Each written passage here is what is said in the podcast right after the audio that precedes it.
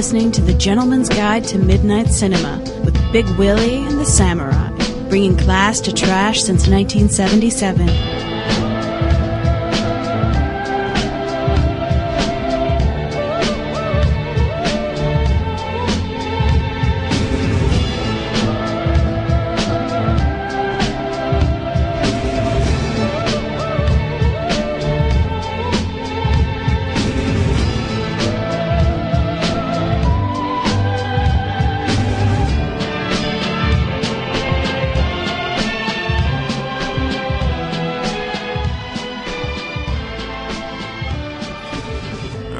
Everybody, welcome to another episode of the Gentleman's Guide to Midnight Cinema. I'm your host, the Samurai, and across the border from me is my good pal, Big Willie.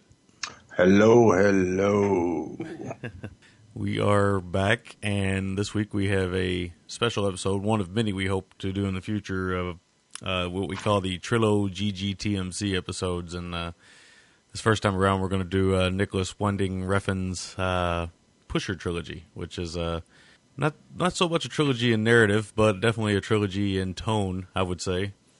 Yeah, yeah, I guess sort of the theme of um, low to mid level criminals, uh, as opposed to following, yeah, one, one character as a as a trilogy is apt or more conventionally to do. So we uh we got a lot of films to cover, so we'll save our thank yous and whatnot for the end of the show. So we're gonna pretty much just take a break. We'll make this intros nice and short and sweet, and uh, just get to the uh, get to the films because there's a lot of content to go over in this this episode. So I think that's about it. We'll go ahead and take a break, and we'll be back after this. First the screen was silent, then it talked, then color. Now the greatest advance of them all. Movie Meltdown. Come check out Movie Meltdown. News, reviews, and interviews about your favorite thing, movies. Even better is it's going to be in 3D. Awesome. Yes.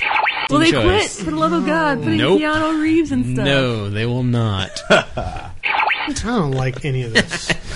Nobody does. It was bad anyway, but it got so much worse every time that horrible little CGI bastard was on the screen. Random There's chicks 3D running around boobies. naked. Yeah, 3D it's- running it's- around boobies. I liked how quick it got to the violence. Yeah, it, Like it didn't mess around. instantaneously, it oh, was yeah. violence. It's a good way to start a movie. and blood, and I was like, "Yay!" Right on the video box, you could look at it and go, "Well, this is going to be crap." All right. Movie Meltdown. For movie geeks, by movie geeks. It's revolutionary. It's exciting. It's newer than television. It's Movie Meltdown.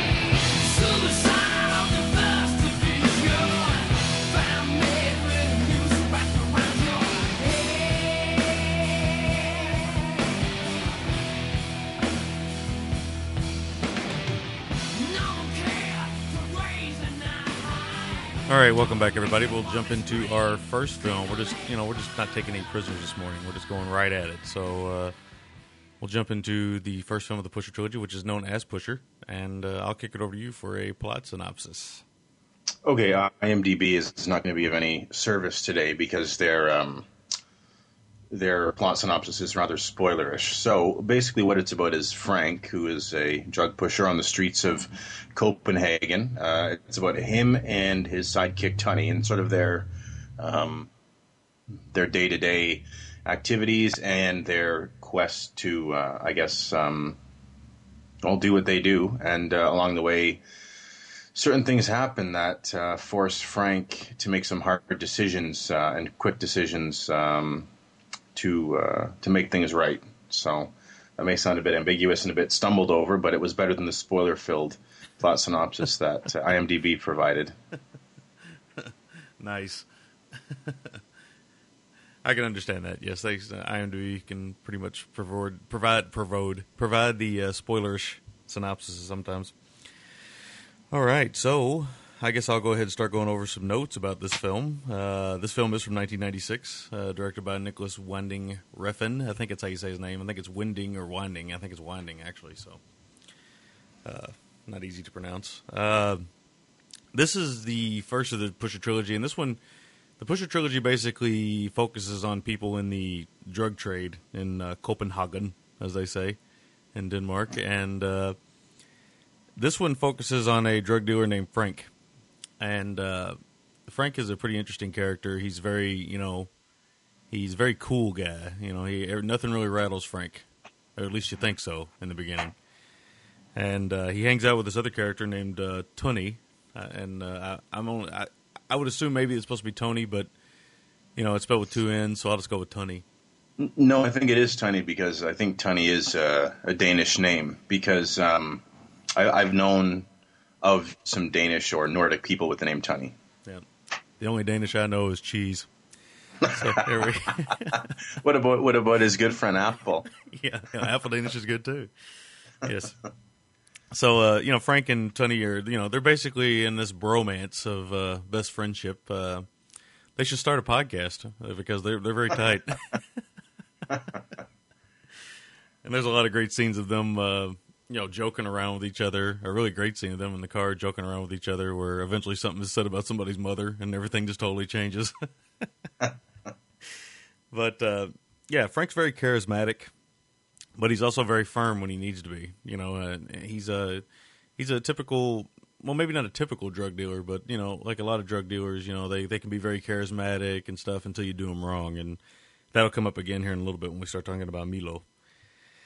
So, um, not only do they have the scenes of them, you know, hanging out, and there's a weird scene in a bar with them hanging out and messing around with each other. It's shot in slow motion, and Refn throughout the trilogy uses slow motion in weird ways. I, don't know what what his logic behind his slow motion is. It's a little odd to me because most people use slow motion for action or for something serious to happen. He uses it for scenes of you know a couple dudes just wrestling with each other. Um, yeah, you know that's the thing. The film is shot mostly sort of documentary style uh, on like high def, and that I think initially was probably a uh, done twofold, obviously to give it a realistic feel and also budgetary constraints. But yeah, I noticed that too, that the slow motion is used at sort of odd moments. Um, you'll have to forgive me. My my reviews of the three films aren't quite as thorough as they usually are because I'm still getting over a flu. Um, but I, I, yeah, I did notice that the the slow mo was used in ways that doesn't normally accentuate uh, as you would expect from from film. Right, right. We uh, we also start to see that uh, Refn is very uh, obsessed. I think, at least in this trilogy, with the the idea of the downward spiral of the uh, loss of control. Uh, you, we'll talk about this quite often through all three of these films, but everything always kind of starts out normal uh, in some ways, as normal as they can in this world, and they just seem to completely spiral out of control so quickly. So we start to see that in this film too, about halfway through. And I don't want to give away too much because I don't want to give away the plot, obviously. But uh, there's definitely a lot of spiraling in this film. In these films, uh, I actually want to say also that I think this film. It's weird because this one was shot in '96, and I think the next one was wasn't shot until 2003, maybe, or 2004 actually, or well, probably yeah. probably shot in 2003, but it didn't come out till 2004. And I want to I think that this film might look the best. I don't know if the other two were shot cheaper. Um, I don't know. I didn't really notice a substantial. Well, no, I did notice that the I thought actually quite the opposite that the second and third ones were a little slicker. Um, but I wouldn't say that it was a, a substantial uh, drop off. Yeah, yeah. I don't know. I, I, the way I watched these was this. I'd seen Pusher a a while back. Actually, when we first started talking about doing this trilogy, I, I rented uh, Pusher from Netflix, and uh, I watched it. And then you know I waited to watch two and three until I knew we were going to do the show. So to watch it again, this trilogy, I decided to watch two and then three, and then I went back and watched one. And you can watch them like that because, like I say, they're they're a trilogy in tone more than they're a trilogy in narrative, and they kind of just pick a character to stick with. So uh, it, you can watch it out of order. It's probably more rewarding to watch it in order, obviously, but uh, you can watch it either way because a lot of characters rotate in and out of these films. Mm-hmm. There's a uh, there's a scene in this film where Frank's making a deal in the bathroom with a guy, and it, and then in the third film, this guy is, and I don't think this is giving anything away. This third film, this guy is actually Milo's daughter daughter's boyfriend, and it just keeps it keeps doing that. It just keeps rotating characters in and out. So if you pay attention and if you really watch the trilogy, it kind of rewards you for that behavior. So the uh, let's see what else I got here. Uh, he he really likes to. I think what I, one of the things I like about this trilogy is, is Refn's a big fan of shooting characters uh, walking from behind and then walking into uh, bars or, or you know seedy restaurants or anything. He likes to just follow him into a scene, and I kind of like that. Uh, I've always liked that in films when people do that, and or they shoot through doorways. One of the reasons why I like uh, Quentin Tarantino so much he likes to shoot through doorways or shoot out of trunks, things like that. Just kind of odd choices, but I like that. You know, he he does. There's a lot of scenes where him following Frank in this film and just kind of walking back and forth, and and Frank will walk into a situation.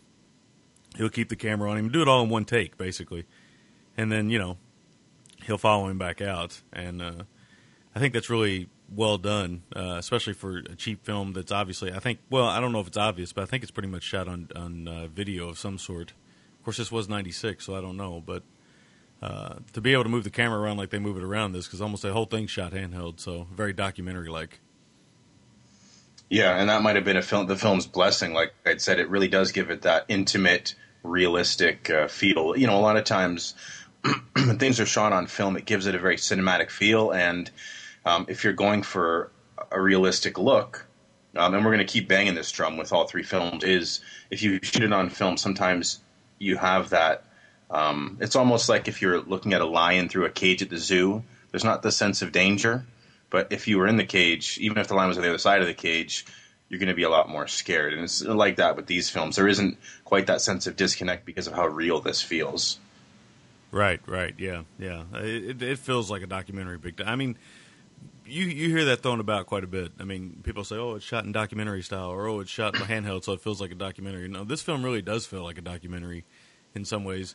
Uh, really, the only the reason why I wouldn't say it doesn't feel like a documentary at all is because there's two more films, obviously, that follow characters, and the second film, you know, follows Tonny, uh, which is an interesting uh, mix, and then the third film covers Milo, which Milo is somebody that Frank has to deal with in the film, uh, kind of his supplier, so to speak.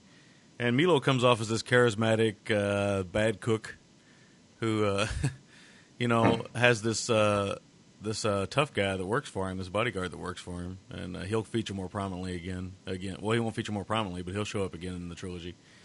And it's it's interesting. Milo is he's got this very likable, kind of goofy-ish look to him very father figure like, and to Frank it seems.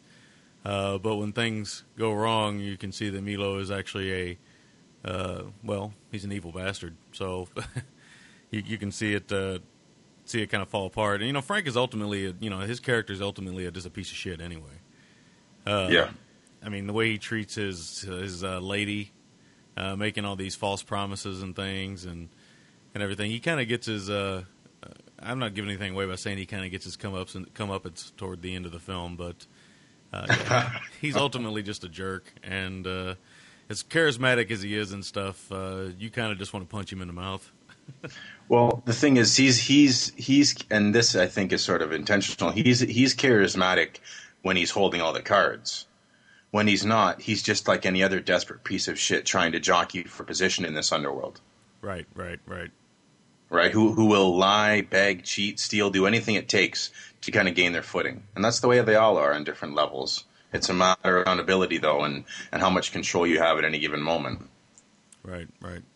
Yeah, that's uh, basically my notes for uh, the Pusher uh, first section. I'm, we're go- we're going to try to, in all honesty, guys, doing three films is a, is a big ordeal for us. So we're trying to keep this on the straight and narrow. So we're not going to make any apologies, but we just want to say that, uh, yeah, we're not going to go on to the depth that we normally go because of uh, if we did, uh, I would have to. I don't I don't know what I'd put out in two parts probably. So we're gonna we're gonna keep it lean and mean. So I'm gonna kick it over to you for what little note you might have as well. Yeah, sure. And again, I do want to apologize to everyone um, that listens to this because I didn't want to sell these films short. But quite honestly, I, I was so bedridden with the flu that I didn't even want to watch films um, when I was this sick. But I, I had a show to do, and you know, um, I, I've taken probably half the notes I normally would, and and um, yeah, so I apologize up front. Plus, we've been having technical difficulties to pull the curtain back, major technical difficulties thus far. But uh, yeah, we're going to try and pump through these as quick as we can. Uh, and that's not to sell the film short. Um, the first thing, you know, we talk about documentary style, but one thing that's done very cinematically, very stylishly, that opens the Pusher films up, all of them, you'll see it's a recurring theme, is I love, and I've never seen this before, I love the introduction of the characters where you almost get you get the outline of their face, but they're shrouded in black, and you can't see their eyes Mm-hmm. or sort of the inside of their face, but you see the outside of their face and sort of their their general sort of uh, outline. Yes, yes, You know, very and it would say silhouette like. yes, you would get a silhouette. It would say Frank or or uh, Vic or Tonny or Milo, and it, they're shrouded in black. And I really, really like that the way it starts off each episode uh, with that. Um, like we'd said, you know, this is a very gritty, unglamorous look at, at the life of a dealer. Um, you know, there's no no good guys. There's no romanticizing of that lifestyle in this, and I really like that because a lot of times cinematically we do glorify uh, the criminal life. Um, so I like that uh, Refn was able to do this, still make the characters interesting and compelling, um, but show sort of, but not make it sort of a uh, like a a one ad or, or you know, uh, basic. I, I'm f- trying. I'm struggling to find my words here. No, I think Um, I think I think you know he takes the glory out of it. I, th- I think sometimes Yes. in America, when it comes to drug dealers, we kind of glorify them a little bit in our films, just a little bit. Yeah, we do. I mean, they're almost become like Robin Hood, you yes, know. yes, exactly. and uh, and that's a shame. But um, there's um, a lot of the stuff with Tonny and Frank reminded me uh, that in this post Pulp Fiction world, how far-reaching Tarantino's influence is. yes, exactly. You know, sort of the little, the day-to-day stuff um, that people talk about. Um, you know, that, that criminals like us are just people, and they talk about normal people things and a lot of the stuff with Tonny and Frank is is pretty good, and that's the thing. Being able to script realistic sounding dialogue isn't as easy as it sounds, No, and and they Refn pulls it off uh, effortlessly. Um, there is some one sort of kind of gross bit in the first one where um, they're talking about their sexual ex- escapades, and uh, Tonny says that he basically he blew his load on this girl's face. and uh, and she wanted, you know where I'm going with this, and she wanted she wanted him to piss the sperm off her face. and I was just I was stunned. I was like, wow, what kind of a fucking pig did you just blow your load on for her that she wants you to piss the load off of her face? But I don't know. Who am I to judge? I guess. yeah, and you know when you watch the second film, you kind of see some things about because the second film covers uh, or follows Tonny, and you kind of see that maybe he might be just talking a lot of shit because uh, that seems to be his character's uh, mo is that he likes to talk about a big game. Yeah, you know what? At the time, I didn't see it, but I should have uh, put two and two together. And you're right because we see, and I guess we'll get to Tonny probably a lot more. Um, yeah, no, that that's that's spot on actually. Um, there's this sort of running thing between the two of them that it's, it's a very guy thing where um, they're eating at a restaurant, and, and Tonny wants to try uh, Frank's drink, and and he sticks his finger in to try it, and this goes on a few times, and and they always say to the other one, "Don't stick your pussy finger in my drink." Yeah, I mean that, that's it. I mean it, it's like a couple dudes hanging out. I mean it's not. I mean I don't know if me and you were hanging out. I don't think I'd I'd say that to you. But uh, Well, you we're know- married men, right? It's Yeah. a little different. Yeah, so they, but it's like a couple guys hanging out. You know, they don't have any uh, manners with each other, and and Tonny's kind of a follower to Frank. It's obvious Frank's the leader, and and again, you know, you'll find out more why that happens in the second film. But uh, yeah, there's these scenes of them that I called basically a bromance because it's obvious they really enjoy each other's company. Uh, they just want to hang out with each other more than they want to hang out with anybody. Actually, Yeah, and I think even um, Frank's girlfriend says at one point, um, Frank tries to brush her off by saying he's got business to do, and she says, "Oh, come on, you know, you're just going to go fuck around with Tonny all day. Like that's all they do is, you know, they go lay about somewhere and go to a bar and have a drink and, and kind of get into shit together. right, right. And that's all they do. And, and it's funny they they get drunk and and high, and then they end up kind of playing around with some knives, and I'm thinking it's probably not the safest thing to do, guys. you know, like they're wrestling with real knives, and like, this this ma- this this you know you you keep tempting the fates here, but um, that's just the kind of guys they are. Uh, another thing that I think was apparent throughout this is um, obviously America being sort of the epicenter of film, um, and with that being the case, uh, the gangster film and, and the romanticism of it, um, you can see that the the um, how romanticized uh, uh, that drug dealer or gangster life is, even in Denmark, because Tonny's always wearing the American uh, sweater. Um, Frank in his apartment, you know, he's got a lot of American film posters, and the one that to me was the most um, obviously the most indicative of, of what he felt, how he looked at himself, was he had the Tony Montana little po- uh, sort of uh, postcard in his mirror Right. that this is what he aspired to. That you know, you always get that that these these low level gangsters and dealers fancy themselves the next sort of Tony Montana. They're going to work their way up through the ranks and rise to the top. Yeah, yeah, exactly. Um, what else do I got here? One thing that I we're going to keep coming back to throughout this, and I've already mentioned it a few times, is not only does this look real, not only does it sound real, but the casting. Everyone in these films looks like real people. This goes back to sort of the '70s school of uh, filmmaking, where you don't get a lot of real, real, real pretty faces. Everyone looks real. Sure, there's some people that are all right looking, but um, you know, there's no Brad Pitts or Angelina Jolie's to be seen here. These look like real people that Yeah. you identify with a lot more. Um, it it strikes more of a chord with you as a result. Yes, yes, I really agree with that. That's the thing. I think the reason the trilogy works so well is because these are actors, other than Mads Mikkelsen, these are actors that I'm not familiar with at all. Yeah, neither was I. Mikkelsen was the only one I, I was familiar with either. Um, a lot of them worked more in, in uh, Denmark. Um, there's a scene where um, Radovan, who is, uh, I hope I'm pronouncing his name properly, Radovan is uh, Milo's uh, muscle, his right hand man, but he's he's not your typical kind of uh, thug. He, he's he's very compassionate. Um, he gets his hands dirty, I think, out of necessity more than out of uh, greed or or bloodlust. Yeah, yeah, Um, he basically wants to better himself. And, and the thing I, you know, one thing I find very, very, very interesting about this film, and I told my wife this, I am always interested to see um, immigrants, how they are represented and um, how their experience is represented in other countries. Uh, for example, Islam. Uh, Milo is a Serb. He's a Serb or he's Yugoslavian, um, as is Radovan. Um, you get throughout the film, you get um, Turkish, you get Polish, you get um, uh, Albanians. I mean, you get a wide variety of people that aren't from Denmark. They're not Danish, right. and uh, I'm really I find that very compelling, interesting stuff to see their how they fit into this and how they're trying to get up or sort of climb up here. Um, I don't know why. I just have always found that very interesting looking at world film to see how immigrants are represented in the films. Yes, yes. I mean, that's another thing that uh, you know world cinema does better than American cinema. American cinema is very focused on America, whereas you know world cinema teams seems to be more focused on the world at large. And I don't know if that's just because you know other countries might think more outside the box than America does, maybe. But yeah, the, this whole trilogy deals with uh, immigration and the drug trade, and even at one point human trafficking, which is really bizarre.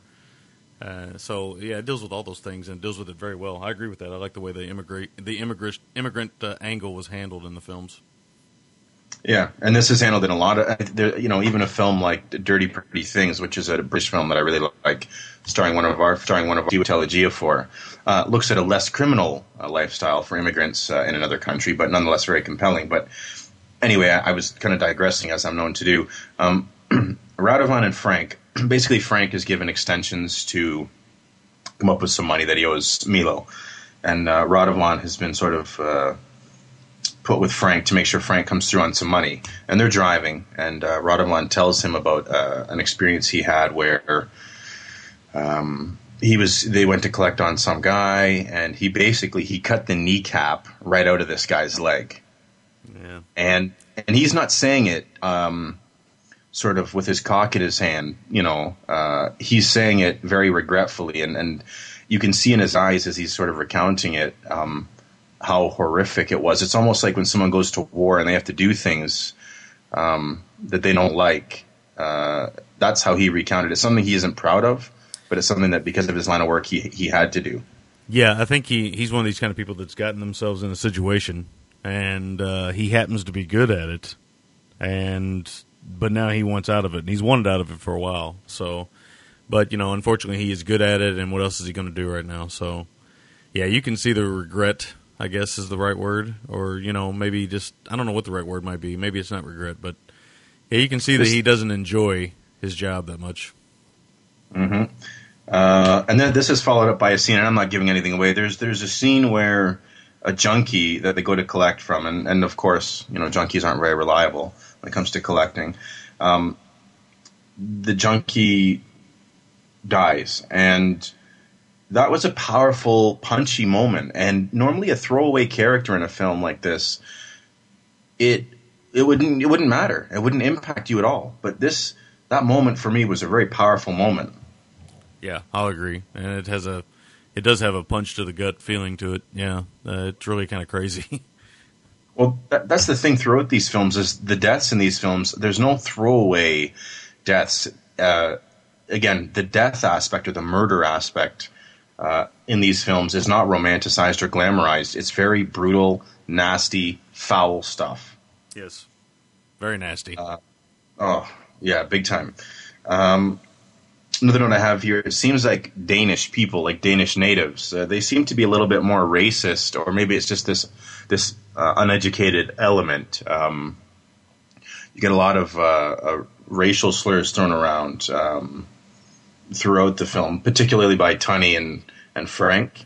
Yes, um, that I won't get into, but it just seems very much so uh, like that.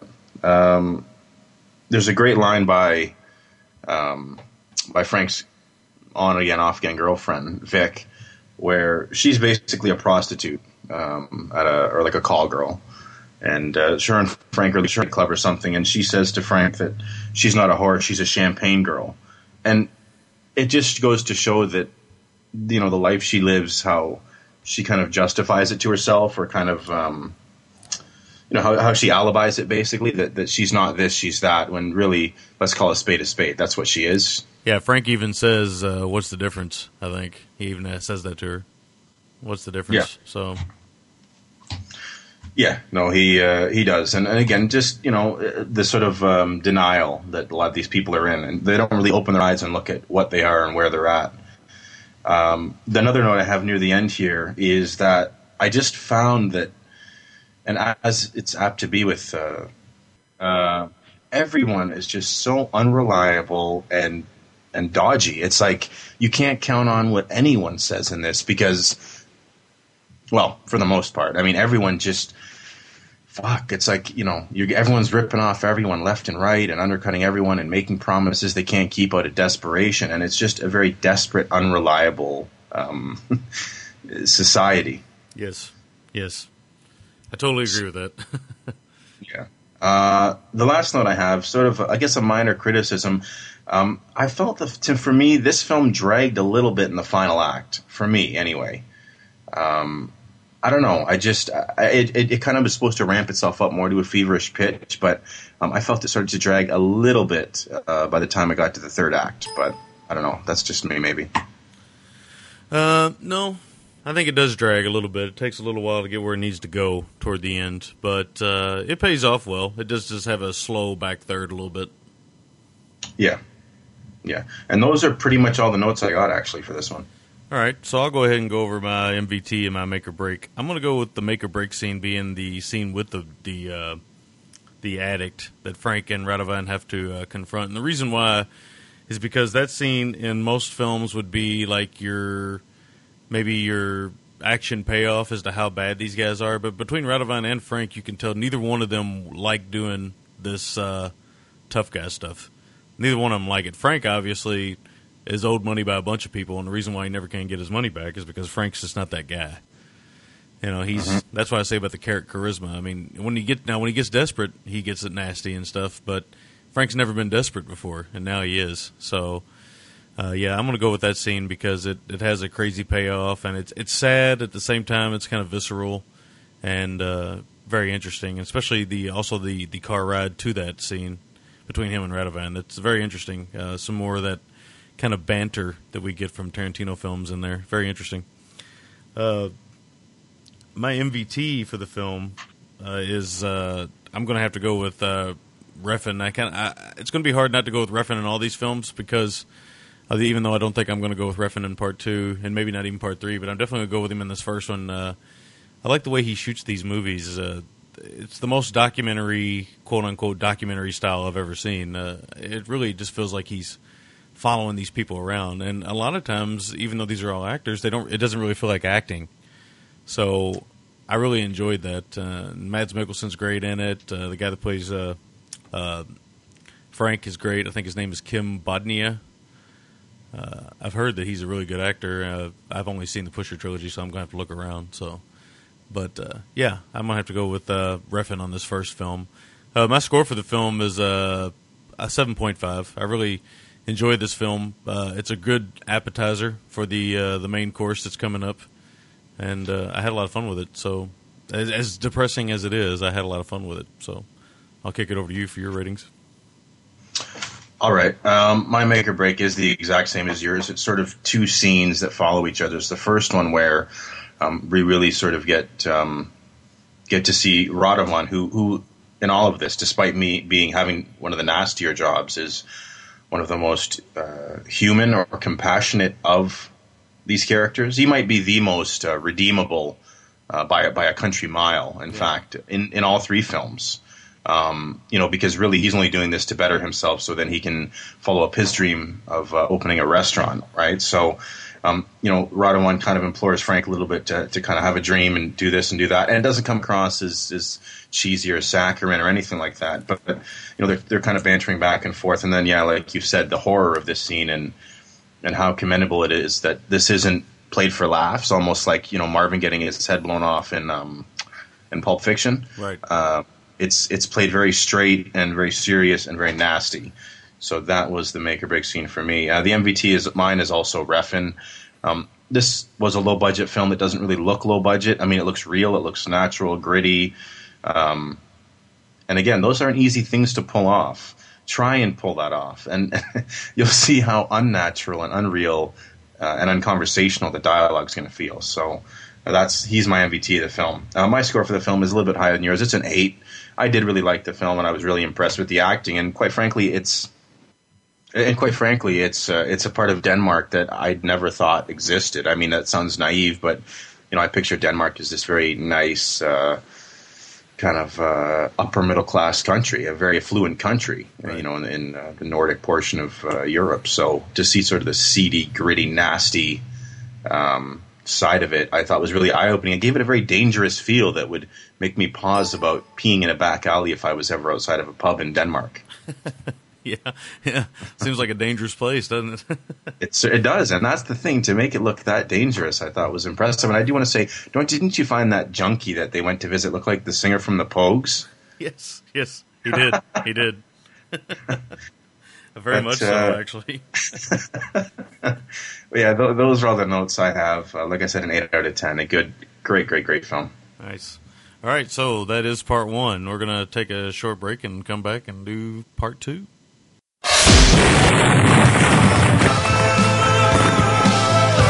What's up, kiddies? You're listening to The Gentleman's Guide to Midnight Cinema, the only show crazy enough to tackle the Brian Bosworth classic Stone Cold.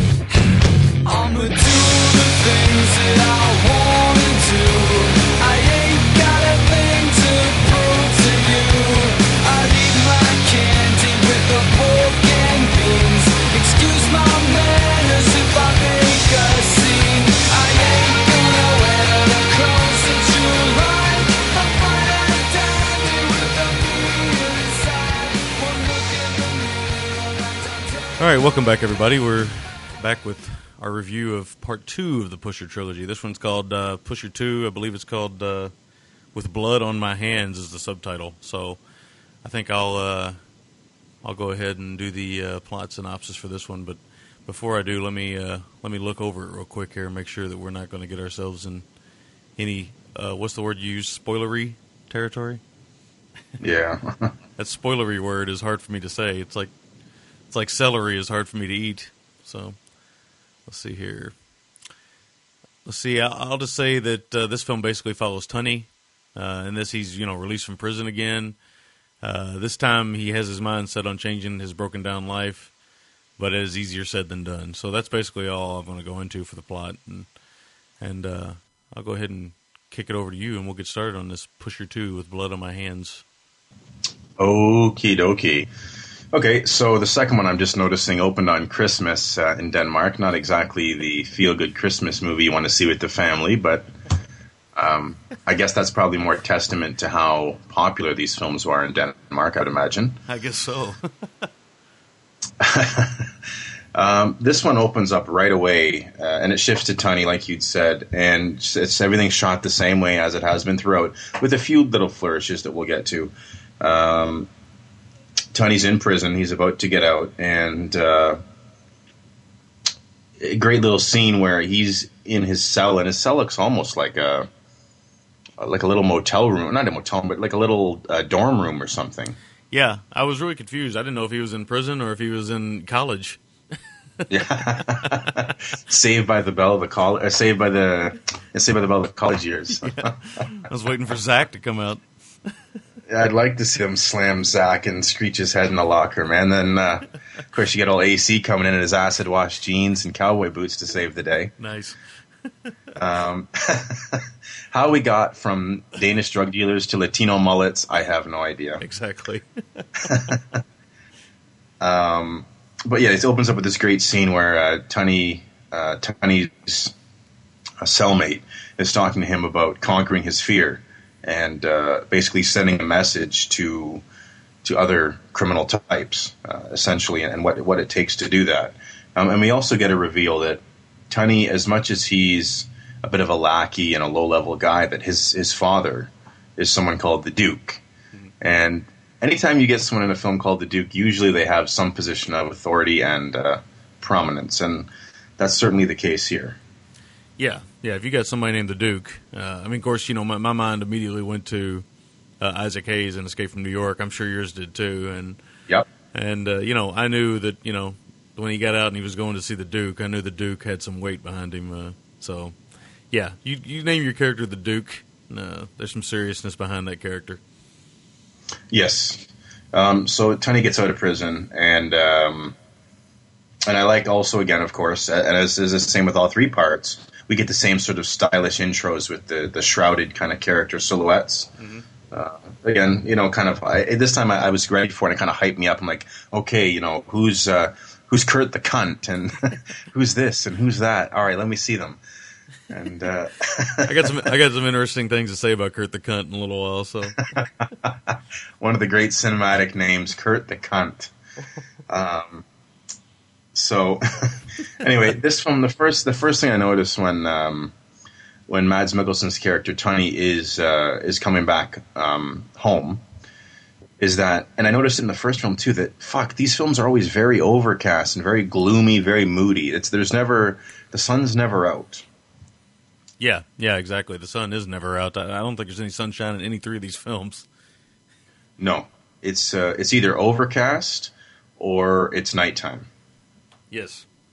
and you know, it's almost like you know, it, it, it's almost like they borrowed two things from the English for this: the overcast vibe and the word cunt. you know, they borrowed both of them to great effect. Yes. Um, I, I can't remember. Oh, I know what it was. When we watched Vice Squad, we talked about the laughably bad um, fake tattoos. Oh yeah, yeah. Uh, and I gotta say, the tattoos in this, they they're, they're clearly fake. Um, but not clearly, but I know they're fake because I know Mads Mikkelsen doesn't have respect tattooed on the back of his head. Yeah. But the fake tattoos in th- th- these films look fantastic. Yeah, yeah, they do. The ones on uh, Mads in particular, they look really good.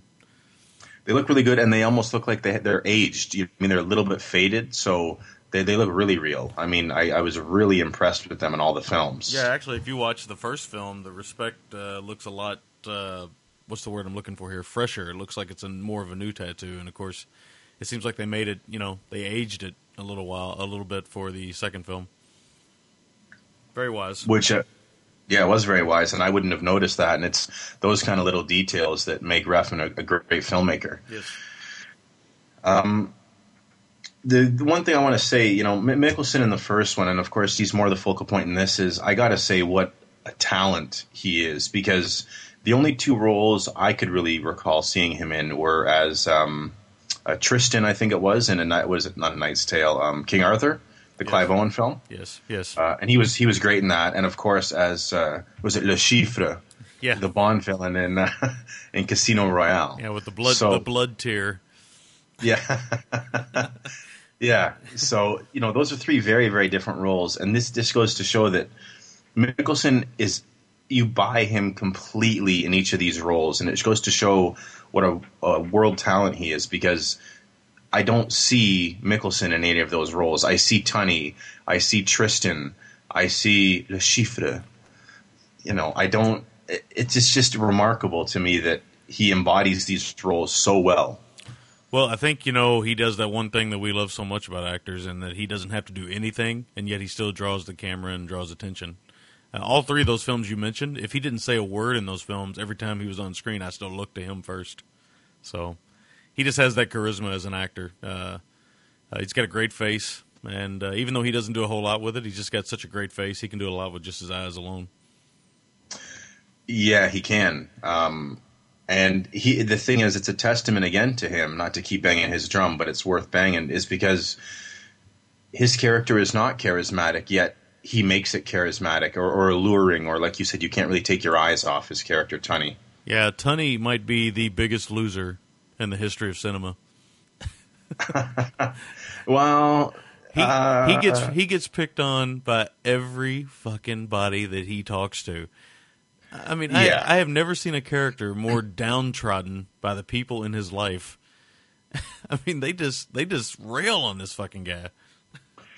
Yeah, they do, and and you you know it's sort of like his his curse is his blessing in that his father is the duke, so it affords him a bit of protection, but at the same time, those are big shoes to fill, and it makes him look like that much more of a fuck up. Yeah. Um, But I think there's there's a lot more going on than that with this film, which we'll get to later on in terms of themes and stuff, and and how broken of a person Tonny is, and really, um, the the thing to me that as the more I think about this film is how I think Tonny was shoehorned into this life because of a careless uh, encounter between Tonny's father and mother. Yes. Yes. Because this clearly is not the life for someone like Tonny. Tonny is someone who's very shy, uh, who forces himself out of that. But to do a quick character study, I mean, this just seems like he was thrust into this and he has no business being there because Uh, but through circumstance, he's he's ended up there. Yeah, and you actually, and not to give anything away, but then by the time you get to the different the end of the film, you actually see that Tonny is is a much deeper character than uh, than you ever anticipated. Yes. Um, there's a great line early on when when Tonny, in a move to try and impress his father, he um, steals a Ferrari, sort of a, in a moment of uh, Yeah, blind luck. He he steals it because his father runs a chop shop, and he brings a Ferrari back, and they mostly deal with mid range cars or or Benzes and stuff like that. Not nothing overly flashy like uh, Ferraris. And uh, one of the one of the the workers in the garage says to Tonny, "Are you collecting scars?"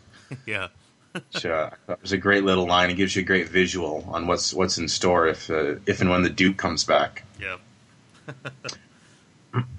And uh, let's just say Tonny gets wrenches thrown at him in various garage uh, items. yes, One thing that really jumped out at me was when uh, we get to see the, the crew in action in terms of uh, they're they're going to hold up. Uh, I can't remember if it was Beamer or if it was BMW or Benz's. They go to hold uh, not hold up, but they go to to um, break into this dealership and steal a bunch of cars. I think it was BMWs. yeah. It was BMWs. Yeah, there's some music, and I thought to myself, you know what? This is the first time I've heard music in either one of these films, other than other than being organically played, sort of on someone's uh, CD player or in a nightclub or something. Do you know what I mean? yeah, yeah. I mean, the, well, the first film has scenes where it has some weird musical choices. It has some scenes where like. Uh, Frank would be running, and they play like this really weird kind of mix between cock rock and heavier metal. Uh, oh yeah, and you'd hear bits and pieces of that in this film too. But this film, musically, has some very interesting, and I wonder if you felt this way too. Some very interesting John Carpenter esque type uh, cues. Very, uh, that's what I got from it. There's some cues in here that I was like, wow, somebody likes John Carpenter because this sounds like John Carpenter to me. yeah, yeah. Very, yeah. You're right. Very synthy at a time when synth wasn't necessarily um, the norm. hmm Yes.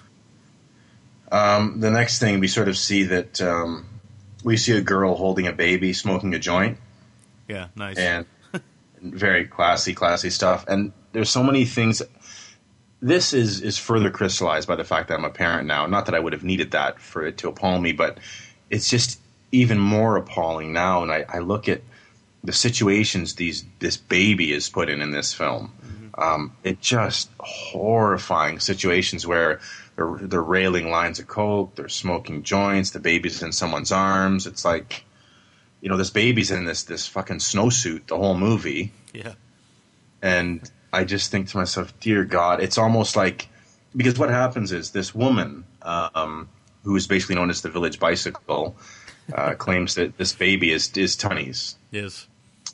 And uh, he, he comes to see that it, it, it is or believe it is, um, and you almost see like, okay, here we go again. You know, it's it's like Tonny all over again, right? Through a life of neglect, abuse, um, substance abuse from the parents, and so on and so forth. We're going to see the cycle repeat itself. And uh, like I said, it just so so sad to see that. Uh, I thought it was awful. Yeah, and I think Ton- I think Tonny that's he starts to see that too.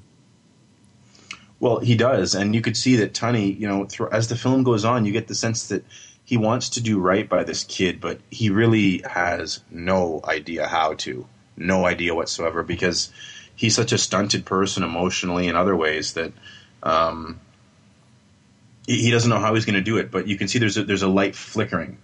You know what I mean? Right. Um, so I mean, you know, there's like the tender moment with uh, with Tonny where he holds this baby at a bus stop, and it's very awkward, but there's a willingness there too, and you can kind of see a bit of a light go on in his eyes that that isn't there because most times his eyes are kind of half closed and kind of weary, yes. and you get to see that again. It's sort of a sweet moment amidst all the shit uh, when he's changing the baby's diaper. Yeah. and uh, it's it's like uh, three Danish gangsters and a baby. You know, it, it it's it's kind of a, a funny moment, um, but sweet moment, and, and which is very rare in these films to see. But you can see he kind of gets a smile on his face, and and again, it's it's not ham handed. It's it was done very well, I thought. Yeah, no, it was it was handled very well. Um, there's a lot of a lot of that kind of stuff in this film that uh, eh, it's obvious that Tonny is learning things. Uh, it's like he's reached that point in his life where things are starting to change for him. Where you know, being just a drug addict and a low life criminal isn't good enough. And I, I feel like this film is, even though eh, I can't give away too much without saying it, but I feel like this is the beginning of Tonny's life, and he and and for him, it's like the beginning, even though he still has to go through hell in this film to get there. So that's this. That's just how I felt. I felt like it was like you know he was traveling. The other one is like a descent into hell. This one's like a a slow descent out. Yes, good call. Yeah, so that, that's what I felt like when I was watching the film. And the third one's almost like it's it's sort of like um, we're content to just stay in hell where we are. Oh, the first one is, or the third one is just hell. It's just, it's hell, but it's like we're content and resigned to the fact that it's hell and we're here. Yeah, I can't wait We'll to make get to the the, most. that third one because uh, yeah, it, if you think they get dark, the third one just cause it, I just thought it was going to get lighter and lighter, and the third one just goes really dark. Yeah, it does. Um, the next note I have is Milo's back, and I like that because Milo in the first one, you know, he he to me, and we'll touch on this a lot more in the third because it's one of the themes of the third one, but he's sort of this old world kind of uh, gangster kind of guy where very friendly. You know, it's almost like he's got his sleeves rolled up. He's cooking in the kitchen uh, while his goons are kind of standing around, and you know, wants him to try his food and this and that. And a, a firm handshake is how he does business and this and that. Um, it was nice to see him back, although he, I have to say, in the, the eight years between the two films, he's put on a few pounds. Yes, yes, and then in the ninth year when they do part three, he looks like he put on a few more. Yes, he was eating too many of those salmas or whatever they were called. I think he said smarma.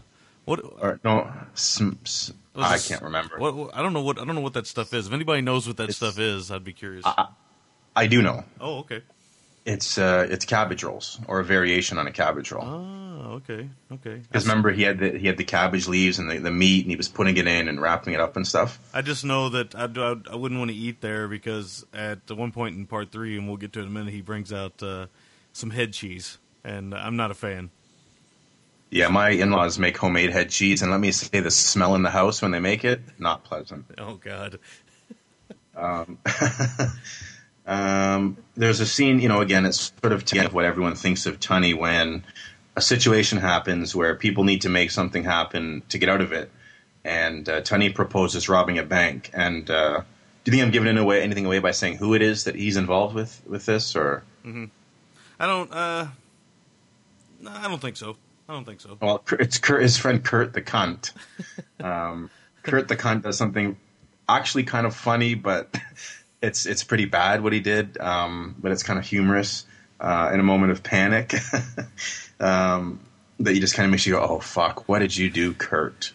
But uh, but uh, anyway, Tonny proposes robbing the bank, and uh, Kurt says to him, "I can't rob a bank with you. You'll fuck it up."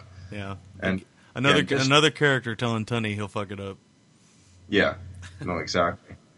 Uh, did you find, just on a side note, that Tonny's quote unquote girlfriend looked like a, a more beat up Portia de Rossi? Yeah, yeah. I found most of the girls look like either a beat up Portia de Rossi or a midget Brigitte, Brigitte Nielsen. Yeah, she's a she's a Dane, isn't she? Yeah, I believe she is actually. is. Yeah. um, now, speaking of Brigitte Nielsen and sideshows, uh, I don't know how. Hmm, how can I word this? There's a wedding reception in this film, and I- I would hope that this isn't the norm for Danes because this wedding reception features children at the reception. Of course, it's at a bar. There's strippers and hot candle wax. Yes, I've actually I've actually read before um, from Refn in an interview and stuff though that uh, the Danes are a lot more liberal than we are. Now, that doesn't mean that every strip club you go to there's a bunch of kids hanging out playing Pac-Man. It just means that I think some of them just don't have a problem with that. And that's funny that scene you mentioned because once the candle wax comes out, that's when the kid's eyes gets covered. Not before when this girl's shaking her ass everywhere and doing everything else. But when the candle wax comes out, that's the point, I guess, where it became too much. Well, I guess it's okay for her brown eye to wink at him, but the second the S and M element gets involved, that's where they got to draw the line. Yes, there you go. But No, I guess that's true because European sensibilities, I mean, they're a lot more liberal when it comes to sex and nudity.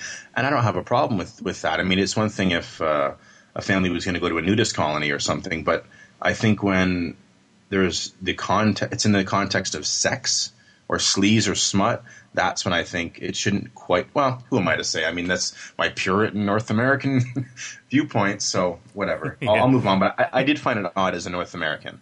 Oh, I'll yeah. say that. Yeah, yeah, I did too.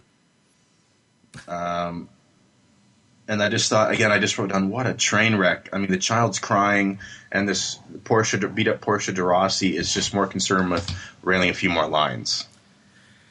I think everybody in this film is concerned with doing more lines. There is more coke in this movie than Canada gets snow.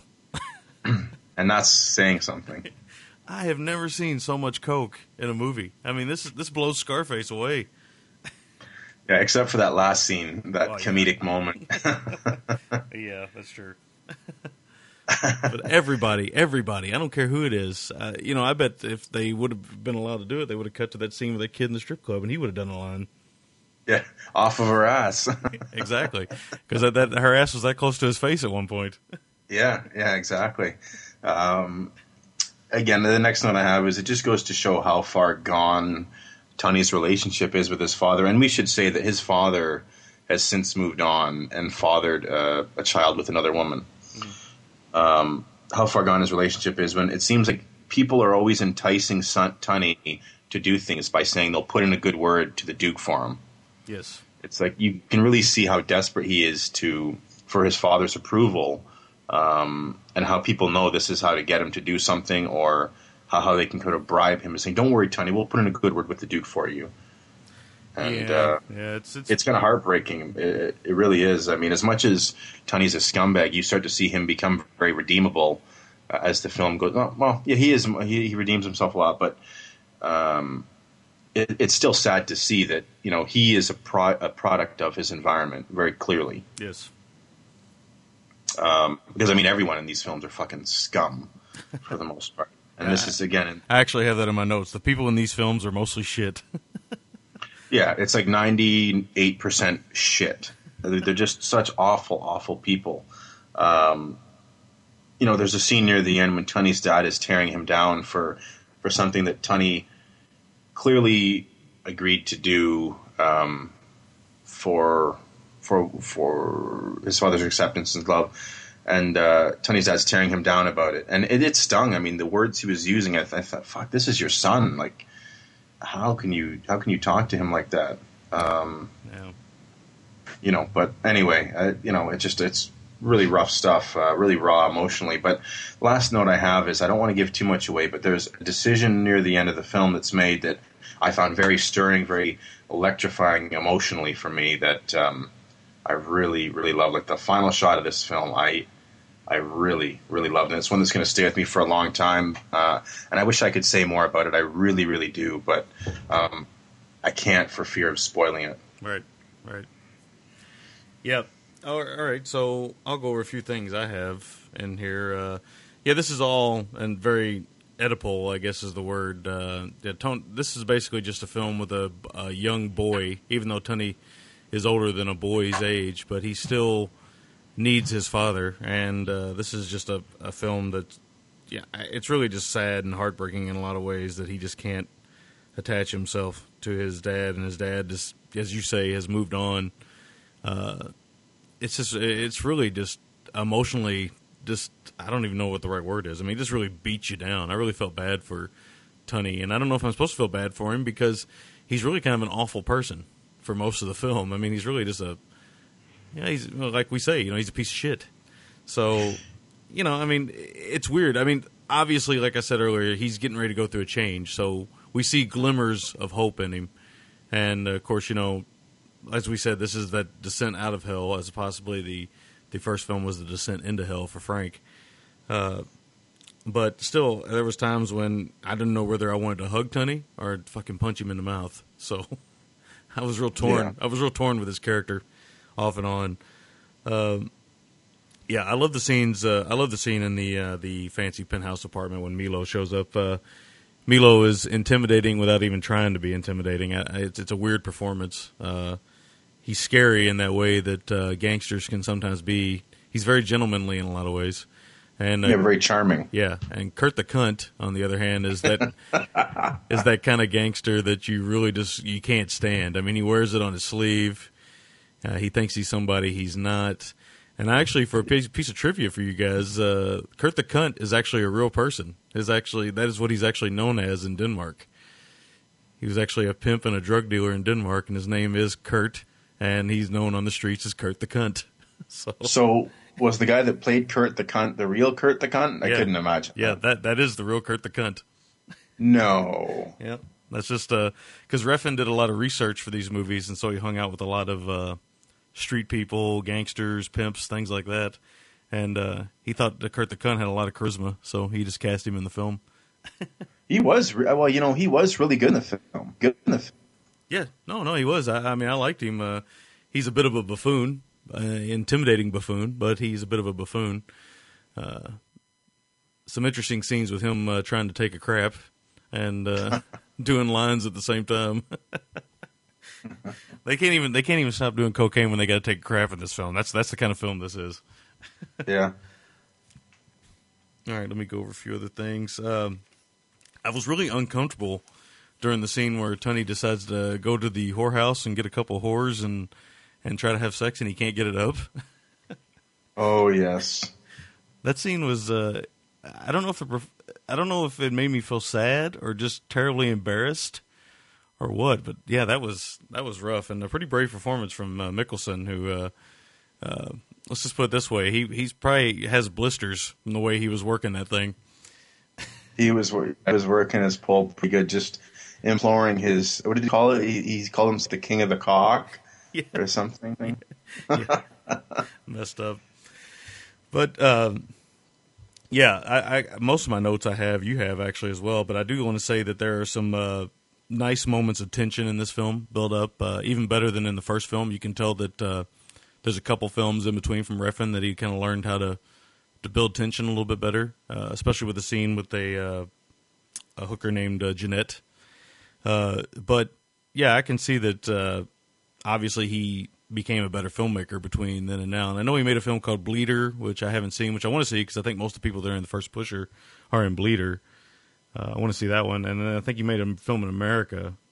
Uh, I can't remember the name of it. I think it's called Fear X or something X. I can't remember the name, but it didn't do well. Yeah, but it didn't, and and because of interesting cast, I think it has John Turturro in it, who's a favorite of mine. Yeah. I think he had a bad experience, and that's why he came back and did the second Pusher film in uh, in Denmark. So I don't know.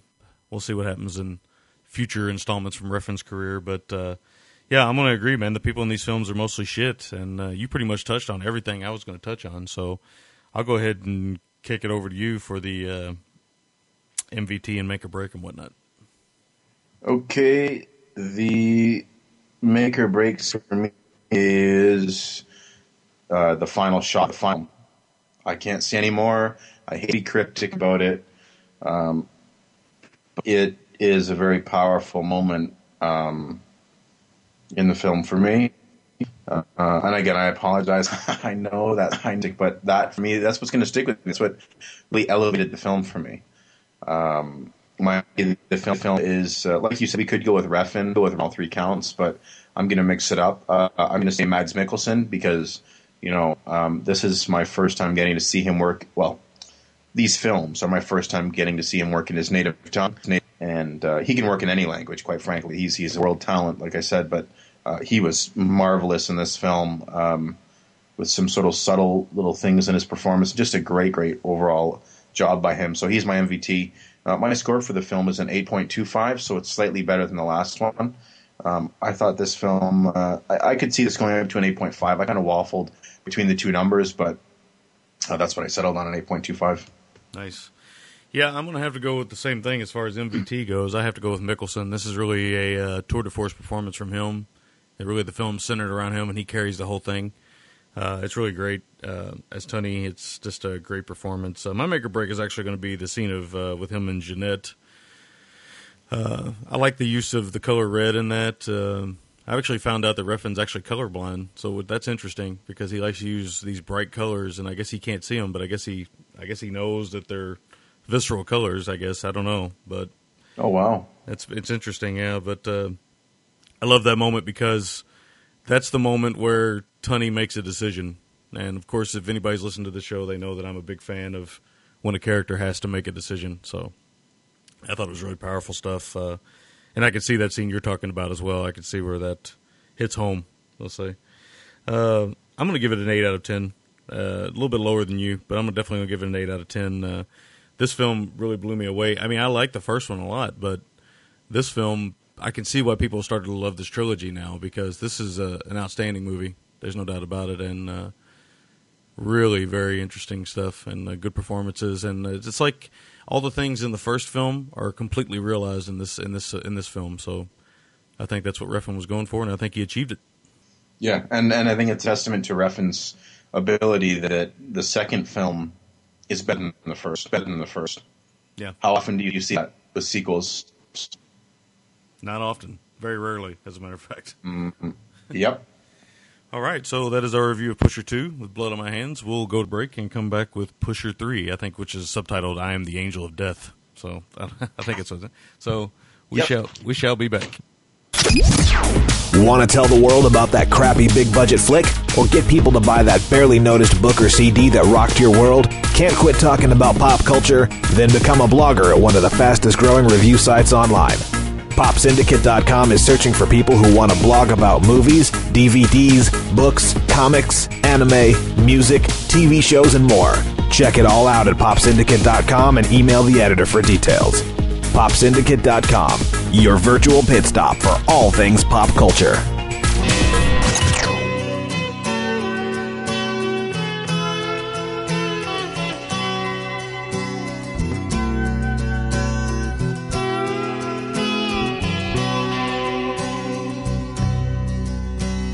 Legend lives on from the Chippewa on down of the big lake they call Gitche Gumee. The lake, it is said, never gives up her dead when the skies of November turn gloomy. With a load of iron ore, 26,000 tons more than the Edmund Fitzgerald weighed empty. That good ship and true was a bone to be chewed when the gales of November came early. The ship was the pride of the American side, coming back from some mill in Wisconsin. As the big freighters go, it was bigger than most, with a crew and good captain well seasoned.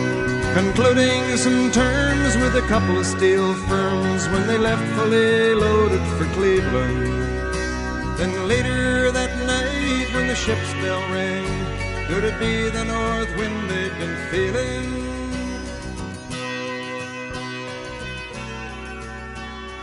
All right, welcome back, everybody. Here we are with our third review of this show, which is something we don't normally do, but uh, this is the trilogy GTMC. So uh, we are going to review uh, the third film in this trilogy, the Pusher trilogy, known as Pusher Three. I'm the Angel of Death. Uh, I guess I'll. Uh, think you took the lead on the last review, so I think I'll take the lead on this one. So I, I guess I'll kick it over to you for a plot synopsis, and then I'll start digging into it. Okay, in this third installment of the Pusher trilogy, we follow Milo, the drug lord from the first two films. Uh, he is aging. He's planning his daughter's 25th birthday, and his shipment of turns out to be 10,000 pills of ecstasy. Um, when Milo tries to sell the pills anyway, uh, all hell breaks loose, and his only chance. Uh, all hell breaks loose. I'll leave it at that. Yeah, there we go. That's probably the best thing to do. All right, so this is Pusher 3. Now, I'd seen Pusher 1. I liked it. I'd seen Pusher 2, and I thought, okay, so this is almost, for me, this is like the Godfather trilogy because I like part 1, but I like part 2 even more. Uh, part 3, hopefully, it's not like the Godfather trilogy. uh, but then to come to find out that I like Pusher 3 even more than I like Pusher 1 and 2. So I was really pleasantly surprised by this because uh, this is not typically what happens with uh, trilogies. You would, uh, you could, I could think I can safely say that I can't think of very many trilogies where the third film is the best film of the three. So I can't think of any off the top of my head. Yeah, if anybody else out there can think of any, uh, I'd be curious to see. But uh, it certainly isn't. Uh, uh, maybe, maybe the Indiana Jones trilogy for some people. I don't know. Maybe that might be the only one I can think of. I know you've never seen the third one, so I don't know. But that that that's Oh. that that might be the only thing. That's the only one I can think of off the top of my head. Either way, anyway, that's neither here nor there. Like Screech and Zach and AC Slater. so. So we'll jump into this. Now, the first thing you notice about this film is Milo is uh, going to be cooking for his daughter's birthday. He's uh, he's obviously he loves his daughter very much, but also he is very emasculated by his daughter. His daughter runs the fucking show. He uh, Milo had never shown any weakness in any of the films, I think, until this film. Uh, and for those of you not familiar or didn't listen to the first two reviews, I don't know why you wouldn't have. But uh, Milo is the drug, uh, well, I guess, dealer, one of the big dealers are in uh, in uh, Copenhagen. I like saying, Or maybe su- maybe supplier would be a more accurate. Yeah, yeah, you're probably right because he don't actually do any selling to to any street people. He actually supplies the guys that do the selling. So, uh, so we see that he, you know, he goes and sees his daughter and stuff, and we see very early, very quickly that uh, you know the daughter runs the show. Uh, you know, he does whatever he can for his daughter, like a lot of fathers do for their kids. I mean, he does whatever he needs to do, uh, drop money here and there, does whatever, but he, he doesn't have a word to say. I mean, he, he literally is uh, uh, punked out by his daughter. Which you know, I'm not going to say I'm not. I don't have any kids, but I think a lot of parents end up punked out by their kids. Not to this extent, but in some degree, you'll do anything you can for your kids, and obviously Milo, it feels that way about his daughter. So, say what you want to say Well, about he- him. Go ahead. Well, yeah, no, you're, you're right. That's one. Of the, I just want to interject since I have that as, as a note here. Is it's funny. It's it's somewhat funny to see that side of Milo. To see, like you said, his daughter, his little princess, has him wrapped around her finger. But I think it's also there's more at work there than just that because I think it also ties into deeper themes that Refn pushes for. Um, no pun. Uh, such as just the guilt maybe Milo feels that is implied that you know perhaps he hasn't always had or been a conventional father. So he does a lot of these things, and not just throwing money around, but he does try and be active, and he's doing the cooking and stuff for her birthday. That when he can, he tries to play a more active role. But I think a lot of it, now that she's an adult, is she is a little bit manipulative and knows that because he's been a bit neglectful, she can push those buttons and make him uh, do a lot of stuff and throw the money around a little more. So his guilt um, really drives him and drives her to.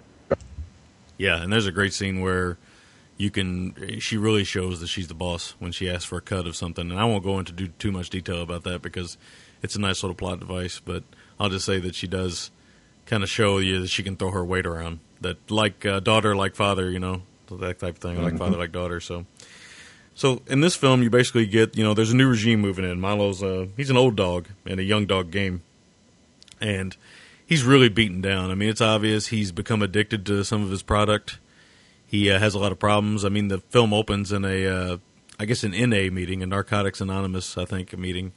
And another trivia note that's actually shot in a real narcotics uh, meeting that Refn and uh, the actors just showed up at, and just stuck Milo wow. in there. so that's why it seems kind of realistic because they just stuck him in there. I do want to say this. That that's an interesting piece of trivia. I thought that because before you see um, the character, I had thought it was going to be another character in that uh, meeting. Did you think that? yes, yes, I did Yes, and that's all. That's all I'll say. yes, exactly. Uh, yeah, we, so you know he's he's an old dog in a young dog's game, but he's trying to move on with his life. Again, these are I think, except for the first film, I- but I think in some ways Frank was trying to move on with his life too. He just didn't know how to do it. But I think that these people are all tired of the lives that they've chosen and they want to move on. Uh, at least that's what I thought. Uh, I'll get into that a little bit further. But I mean, that's the way I feel. And you know, these these films again are still about the spiral. I mean, things in this film get out of control for Milo, and I mean fucking out of control. Uh, and it really starts to hit him in his pride, and uh, you know, starts to hurt his reputation, which is a big deal when you're a drug supplier or a gangster on the street. You know, once your rep is harmed, you're really it's really hard to kind of come back from that. So, I, you know, that really every time somebody starts getting on somebody's reputation, you, know, the pride kicks in, and then some bad things might happen. So, uh, I, I want to say you get to see Muhammad again. Muhammad sold the gun, sold a gun to Tonny in uh, part two, and these are the nice little touches I think that Refn does, maybe better than any director I've ever seen, where he has these little uh, background characters, these little ancillary characters that are in the background, uh, yet they come up in the next film and they're a more major deal. Again, you get Mike in this film, who's uh, uh, his daughter's Milena's uh, boyfriend or future fiance, and he was the one that was selling dope and trying to sell the gun, the bodybuilder in the first pusher. Yeah, that was Mike. Yes. So I mean, you get these little touches like that, and it's really amazing to me and so smart that uh, Refn does it this way because it really rewards the viewer of the films. You know what I mean? It really does, and I'm glad my wife pointed this out because, like I said, I'm a little bit. I wasn't very sharp watching these because I was on the couch and kind of what was me. And she goes, "Hey, that's the guy that sold the gun in the second one." And you know, you kept seeing it, and she picked up all of the references, and I'm glad she did because, like you said, Refn does it so well, and it's so rewarding because you can see um, this just sort of this community, uh, and you also see sort of Muhammad's move up the ranks. Yes, and what you also what the, really the amazing thing about that, and, and you telling me that your wife noticed it. The amazing thing about that, when you think about it, the only time that ever works is if Brad Pitt is playing that character, or if uh, Clive Owen is playing that character, because then we identify the actor, right? In these films, you get a Mhm. lot of actors that we don't know, and yet you still remember the characters, even if they're only in another film for five minutes. You still remember them come the third film. Now that's pretty amazing. And you're right because Muhammad's only in the second one for maybe five minutes. Tops, yeah. And he even in this film, he even tries to sell Milo the gold chain that Tonny tried to sell him. yes, which my wife also pointed out. So I thought that was a really nice touch, really, uh, really good stuff, and uh, uh, just bravo to Refn. Uh, this guy's quickly becoming uh, one of my favorite directors working out there right now. Uh, We get uh, we get the reappearance of the cunt. Uh, I never I never thought I'd get to say that on a podcast, but yes, we get a reappearance of the cunt. and this time the uh, the cunt has hair, and he manages to say that. And there's quite a few jokes, and the cunt has really bad hair too, by the way. He does, and the cunt should have kept himself bald. Yes. The cunt should have stayed bald. yes, there we go. Yes, he should have stayed prepubescent cunt because uh, he's not he's not looking good there with the kind of weird, kind of strange looking fro that kind of grows in like three different ways. Oh, you know what it is? It's almost like Art Garfunkel hair. He's a little bit on the top, but like poofy on the sides. yeah, yeah. Garfunkel fro, man. But but the, the interesting thing about cunt, uh, well, the interesting thing about cunt. this is weird to say that. the interesting thing about Kurt the cunt, I should say, is that in this film he's kind of uh, when they say the angel of death, I don't know if they're speaking of Milo or they're speaking of cunt because it's just weird to say that. Every time I say it, I just want to start laughing.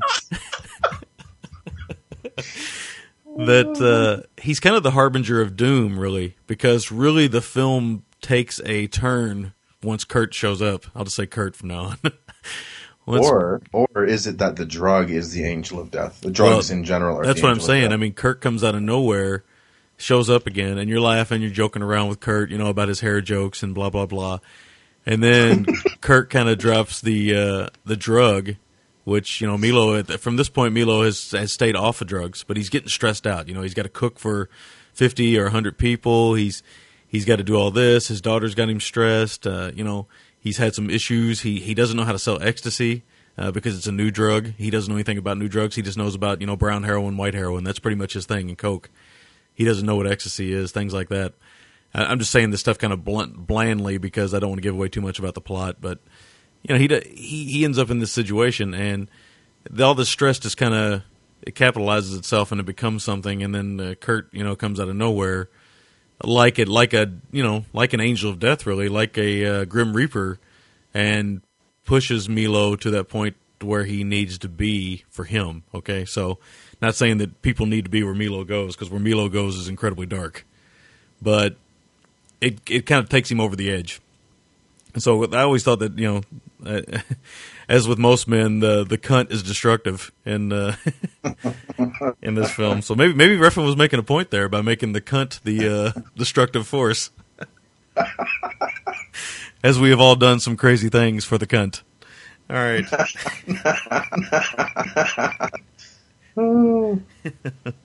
All right. Um, I like that the, uh, they they would go moments in this film with no sound or nothing. It would just get quiet, as if to uh, build up anxiety and uh, and angst and anger and tension. I really like that uh, they decided to drop the sound completely. And again, he uses slow motion, I think, in this film too, in weird spots. Uh, Refn's definitely a student of the slow motion, but he either maybe it's because he's from Denmark or something, but he uses it in odd ways, and I, I kind of like the way he uses it. It's a nice touch because we're so used to seeing it in a gun battle or you know a moment of violence. Uh, his moments of slow motion tend to be uh, moments of uh, I don't know what the word I'm looking for here is. Uh, I don't know moments of where he's being introspective, where Milo's being introspective, or just smoking a cigarette, something like that, making some you know decisions.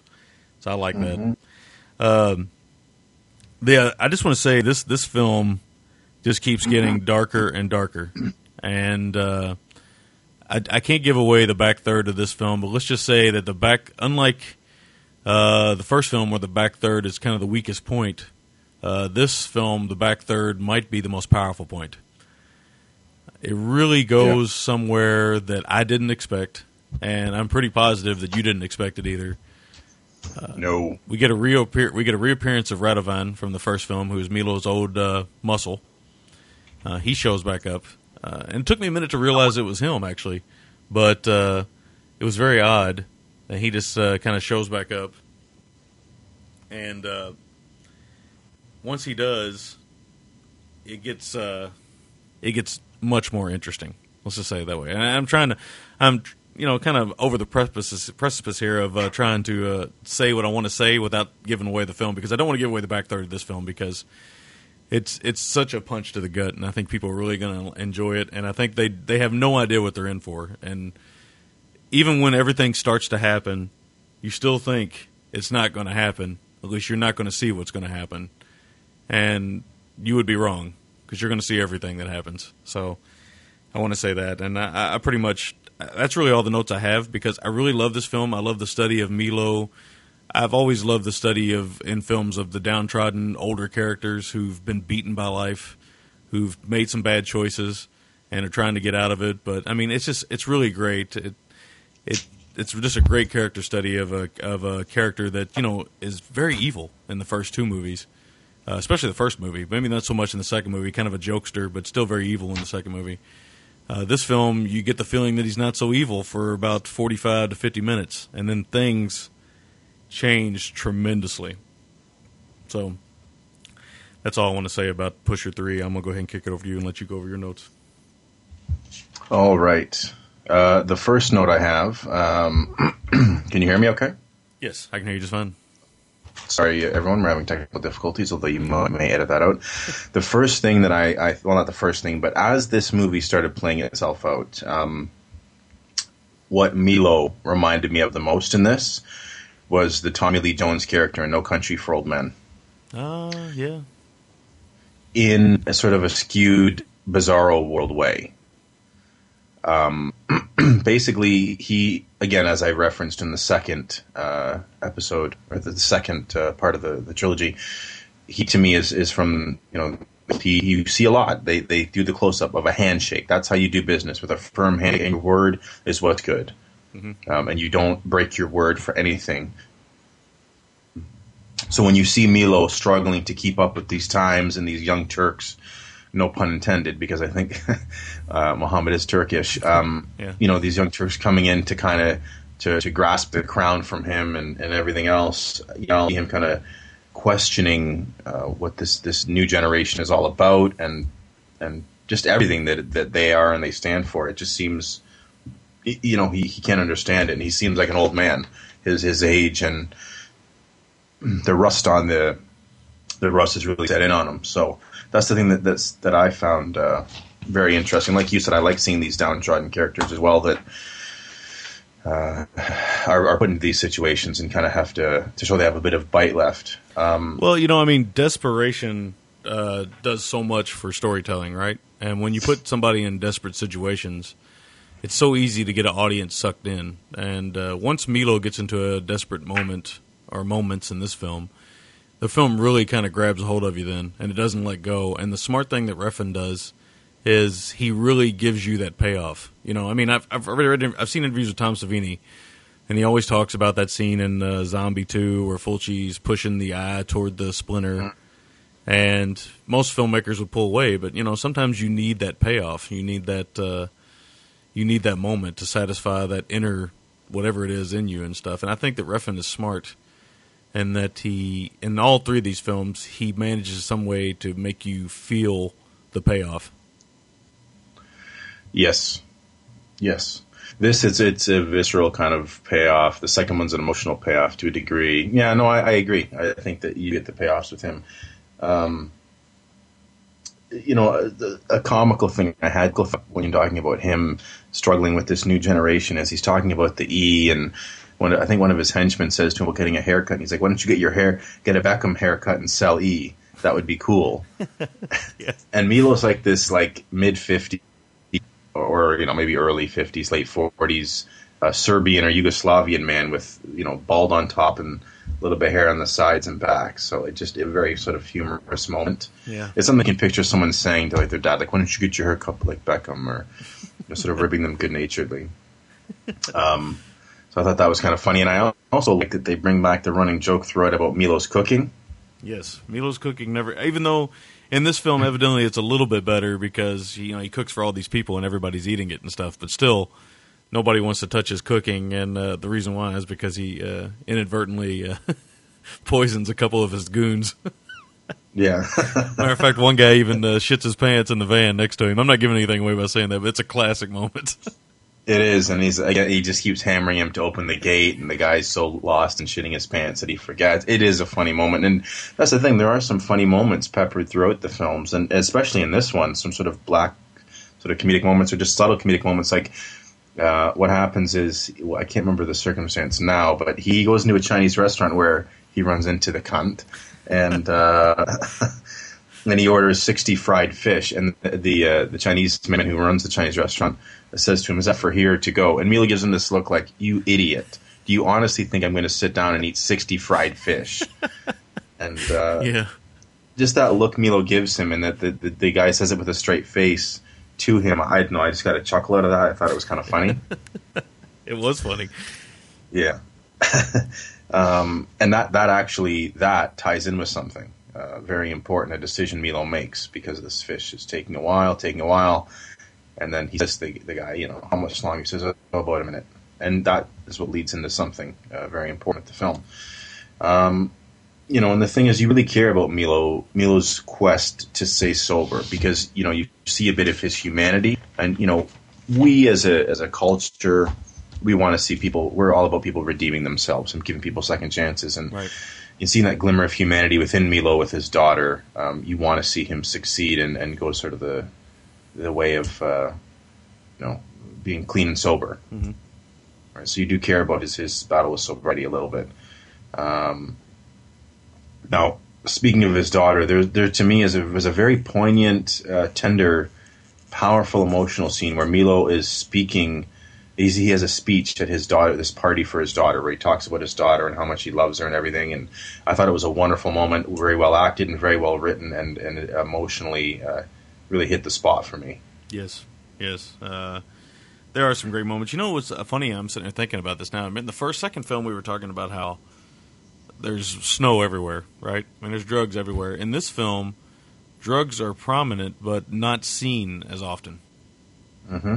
And it's really, it's really a weird touch uh, that he kind of went away from showing the drugs as much. And maybe that's because you know, Milo's an older character and you know he does his drugs differently. But uh, I don't know. I mean, I I thought we'd see more scenes of more people abusing drugs because that seems to be what the Pusher trilogy is about. But this one seems to be more about the abuse the drugs have already done. You don't need to see it anymore. This one's this one seems to be more about this is the damage that you know all of this all of these decisions has wrought upon these people. Uh, so I I found that kind of Yeah. interesting that he went away from the the abundant amount of drugs. I mean, there's drugs in the film. Don't get me wrong, but I mean, it's not like you know, it's not like the blizzard that's in part two. And trust me, if you see part two, you know what I mean.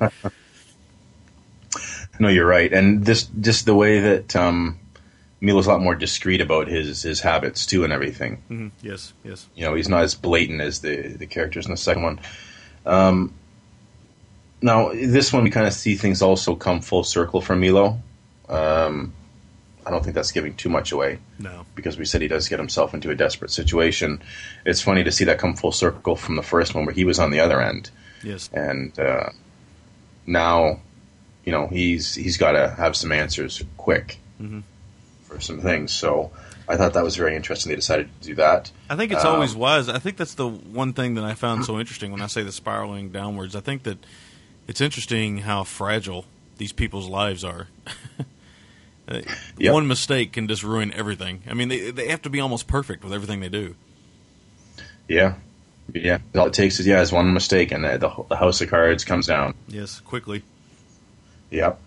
Um, there's some, some human trafficking in this film, and I thought it was pretty harsh. Uh, Oh, man. Just the thought of it, of course, it was harsh, but this was really harsh. This this girl was brought in, and um, it, it was it was pretty rough to watch. I mean, it wasn't anything that was done necessarily to her, but just the idea of it. And you can see she's a little bit young, and I mean, she's not so young. I mean, she's not a child, but she's she's a teenage girl, and. Uh, you can see her kind of trembling, and this guy's got her passport, and you just think to yourself, "Fuck!" You know, you think, "Wow, this stuff goes on." I mean, this is just horrible.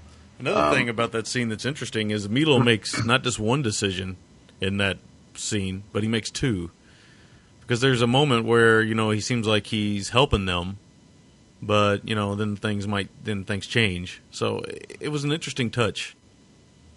I don't, I don't know if he was He- out if he was out for himself in that regard or who he was trying to help. I don't know. I mean, I don't want to go into too much detail about it, obviously, because it kind of might we might get into the territory of spoiling the back third, but. I don't know if you know what I'm talking about. There seems to be like two different Milos in that in that segment. Yeah, no, I think I know the senior. I think I know what you're talking about. Yeah. Um, I will say this: we do find out that the girl, um, the girl is trying to be sold. I don't think I'm giving anything away by saying this. Um, the person, the prospective buyer, says she's not old enough, and the girl turns out it's her 18th birthday that day. Uh, Milo, because he it was his birthday, uh, and what I found was a very poignant, sweet moment and a sweet gesture by Milo. He has a piece of birthday cake that he brings out and puts a candle in for the girl to give to her, almost like this this little slice of humanity um, amidst this uh, relentlessly awful um, tide that's rising over this girl's head. Yeah, I think that you know he's very confused in those moments, and his performances too is very, very ingenious. I think the lady that's actually thinking about purchasing the girl actually is Jeanette from the second film. Yes. So yeah. Yes, it is. Again, another I, little I, touch. I, I think you might want to take that out, though. Oh, no, yeah, yeah, I might want to actually. Damn the editing. Um, so okay, so I'll move on. We get to see some old red paint, a la '70s genre films, which is good. I won't say much more than that. Are you there? Oh yeah, yeah, yeah. I'm here. I'm, I'm laughing about the red paint because Oh. that was some seriously red paint. It was red paint. Even my wife said that. Um, now, there's a scene where someone gets a bag over their head, and that always makes me kind of feel a little bit short of breath. Yeah, that, that actually really well done. It's very uncomfortable. Very, very comfortable. Um, like you said, I, you said I'm on the precipice here. I don't precipice here. I don't spoil the back third of this film because it's very powerful and just keeps getting more awful and awful and more hopelessly messy for everyone involved. It's just an awful fucking situation.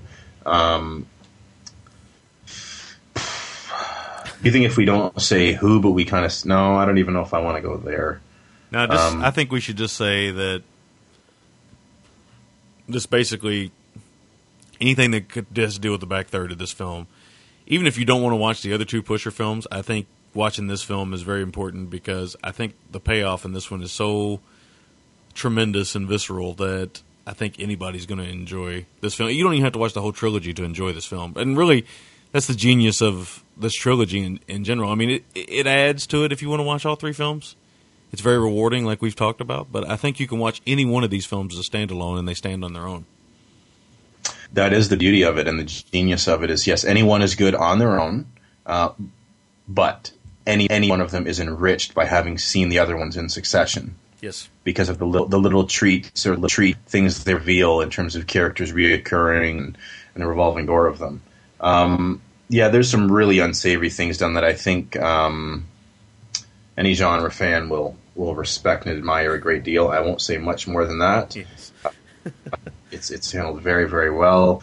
Um, one a few notes I want to just overall I want to say um, before I get off this is um, other than the a crooked cop in the third part and the cops in the first part, there really aren't any police in this. It's mostly leaving the criminals to police themselves, Yeah, yeah, I've noticed that. which I thought was was interesting that they, they decided to go that route. Mhm. Um, you know, and this this is almost like uh, like you know Guy Ritchie's films, in ex- with, minus the the slickness, not the skill, but the slickness and sort of the comedic edge. You know, the, the very criminal Europe. It's interesting to sort of look at something like he did with his, I guess, trilogy, Mhm. uh, and then look at this and compare and contrast how gritty and uh, different they are.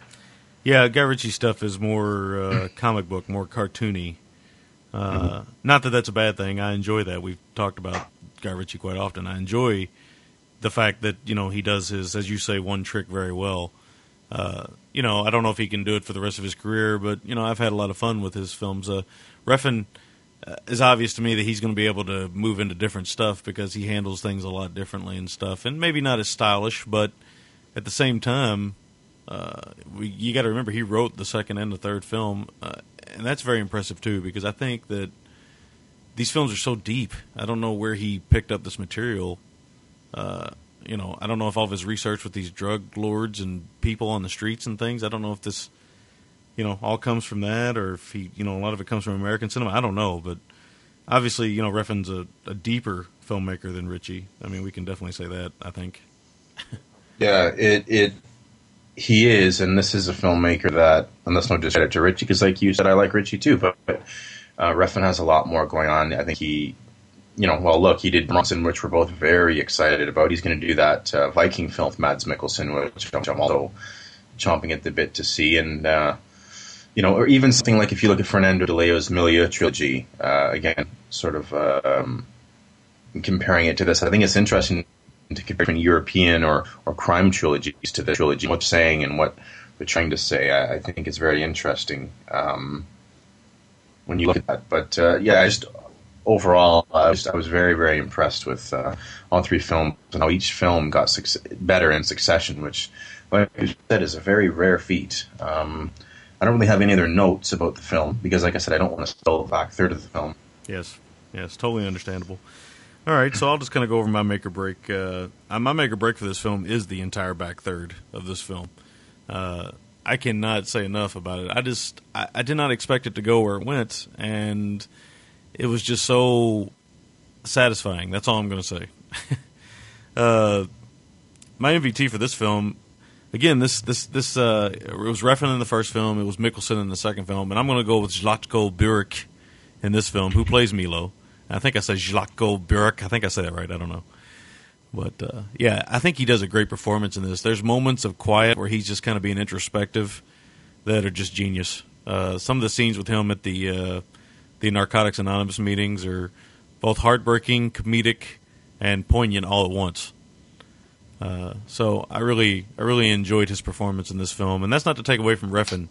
These last two films are more powerful than the first film. It's just the performances that he manages to get out of these guys are, are just amazing, and uh, I think he uh, he did a great job in this one with the guy that plays Milo. Uh, my score for this film is an eight point two five. I think this is uh, that rare occasion, and maybe the rarest of occasions, where the third film is better than the first one. I, I guess you could argue this with uh, maybe the Good, the Bad, and the Ugly trilogy, or you know the Dollar Dollars trilogy, I should say.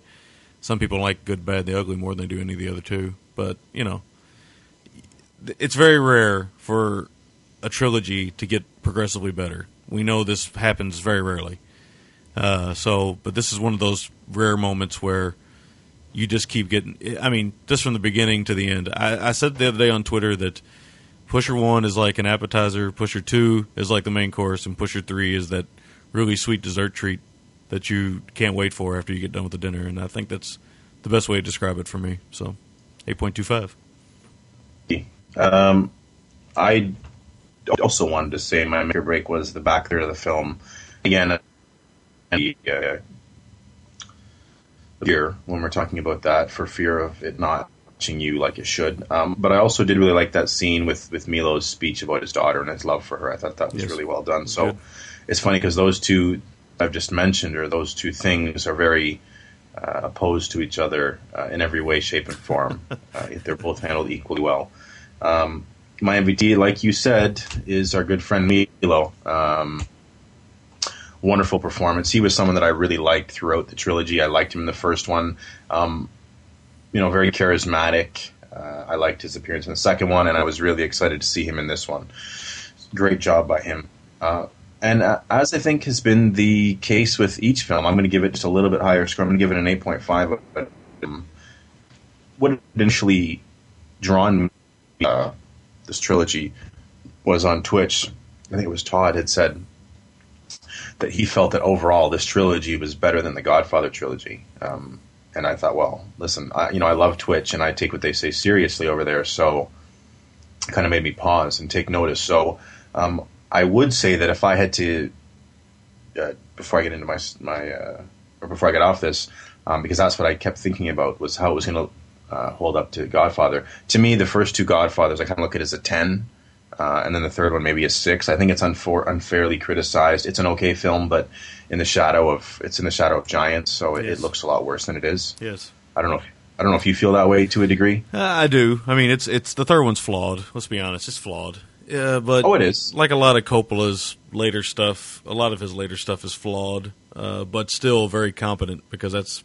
I mean, you got a uh, great filmmaker who you know might have blown his load in the '70s, but it doesn't mean that his films aren't competent still. And I felt.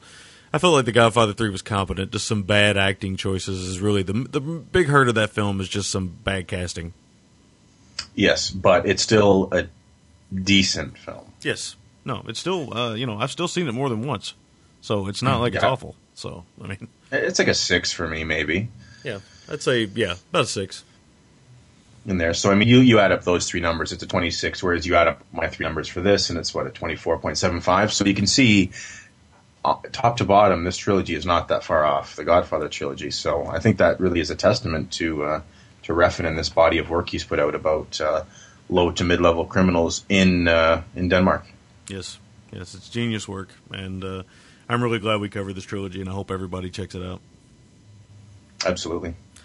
All right, so that is our review of the Pusher trilogy. We're going to go to break and come back with some feedback. So we shall return. Ah, you kids today with your internet porn, discussion forums, and illegal movie torrents. At cinemadiabolica.com, we've got something way better than all that. We've got overly opinionated, offensive commentary on films that we more than likely didn't pay for. I guess you could say it's like the entire internet all on one site. Except not. Yo, son, cinemadiabolica.com is like the whole internet on one site. Except not.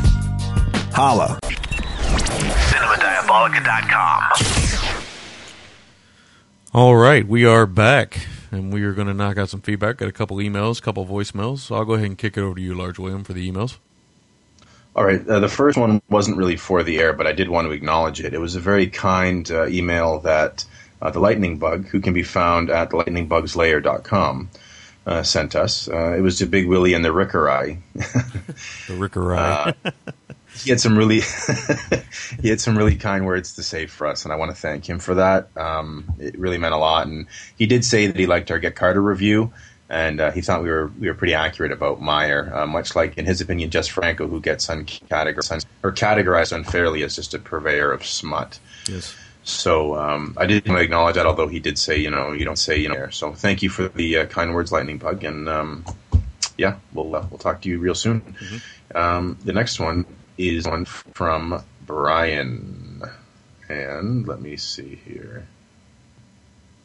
Uh, hang on a second. You know, Sam, you may have to edit this out. At the bottom of his email, there's an MP3. It's like four thousand. Oh, don't worry. It's the Get Carter theme. You might want to download that at some point in time. It's the theme to Get Carter. He sent that to us. Okay, That's nice of him. I actually, I actually downloaded it. It's on my laptop now. It's, it's sweet. So I'm going to download it. You don't. You don't have to edit this out or anything. I just want to say uh, thanks for sending me that because I was looking for that theme. I couldn't find it anywhere, so I appreciate that, Brian. Really. Okay. Well, yes, thank you very, very much, Brian. And my computer's been running slow with a bit of ice we're getting up here this time of year, which I thought we were in the clear, but we're not. Uh, such as Canada. Well, it's only Um, it's it, of- to, to be fair, it's only uh, about 38 degrees in Kentucky today, so it's cold everywhere. I think. Yeah, unfortunately. Um, so the title for this email is "You Can't Cane the Cane." Boyos, just quickie. Love to get. Has always been up there in my top Michael Caine films. Just in case you haven't tracked it down yet, ah, and I had read this too.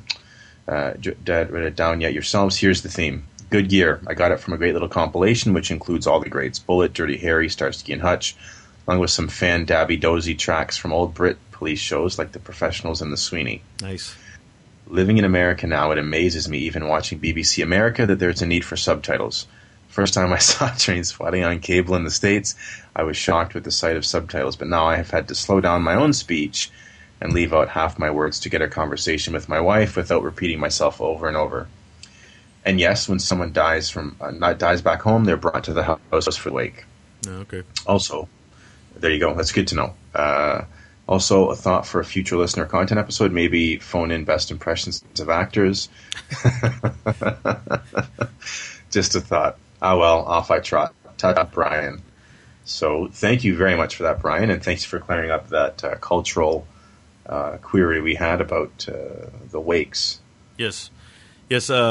Yeah. th- Thank you very much for the Get Carter theme. Uh, very appreciative. I've been listening to that quite a bit on the old iPod, and uh, yeah, I love that theme. So it's really great. Uh, yeah, I mean, having listeners call in doing impressions that's kind of tricky because I've got a feeling I'll get a lot of Christopher Walken's, who seems to be all of a sudden when only Jay Mohr used to do a, a great Christopher Walken and maybe Kevin Spacey. It seems to me like everybody does Christopher Walken now. But I'm not opposed to people calling in weekly and doing their best Macho Man impression for us. Yes, Macho Man or their Hulk Hogan or even their uh, Ultimate uh, Warrior. Yeah. Oh, that would be a good one. the perfect synthesis of cocaine and steroids. yes, and uh, motivational speaking. Yeah, hey, I don't. I don't Yes. know his uh, interviews in wrestling. I know we're way off topic here, but his interviews were the weirdest mixture of bombast and motivational speaking. It's like Tony Robbins as a wrestler. Yeah, on acid. Meets Charles Manson. with the hardest nipples I've ever seen. Tough tits, Ultimate Warrior. Way to go. Oh, tough tits and teased hair.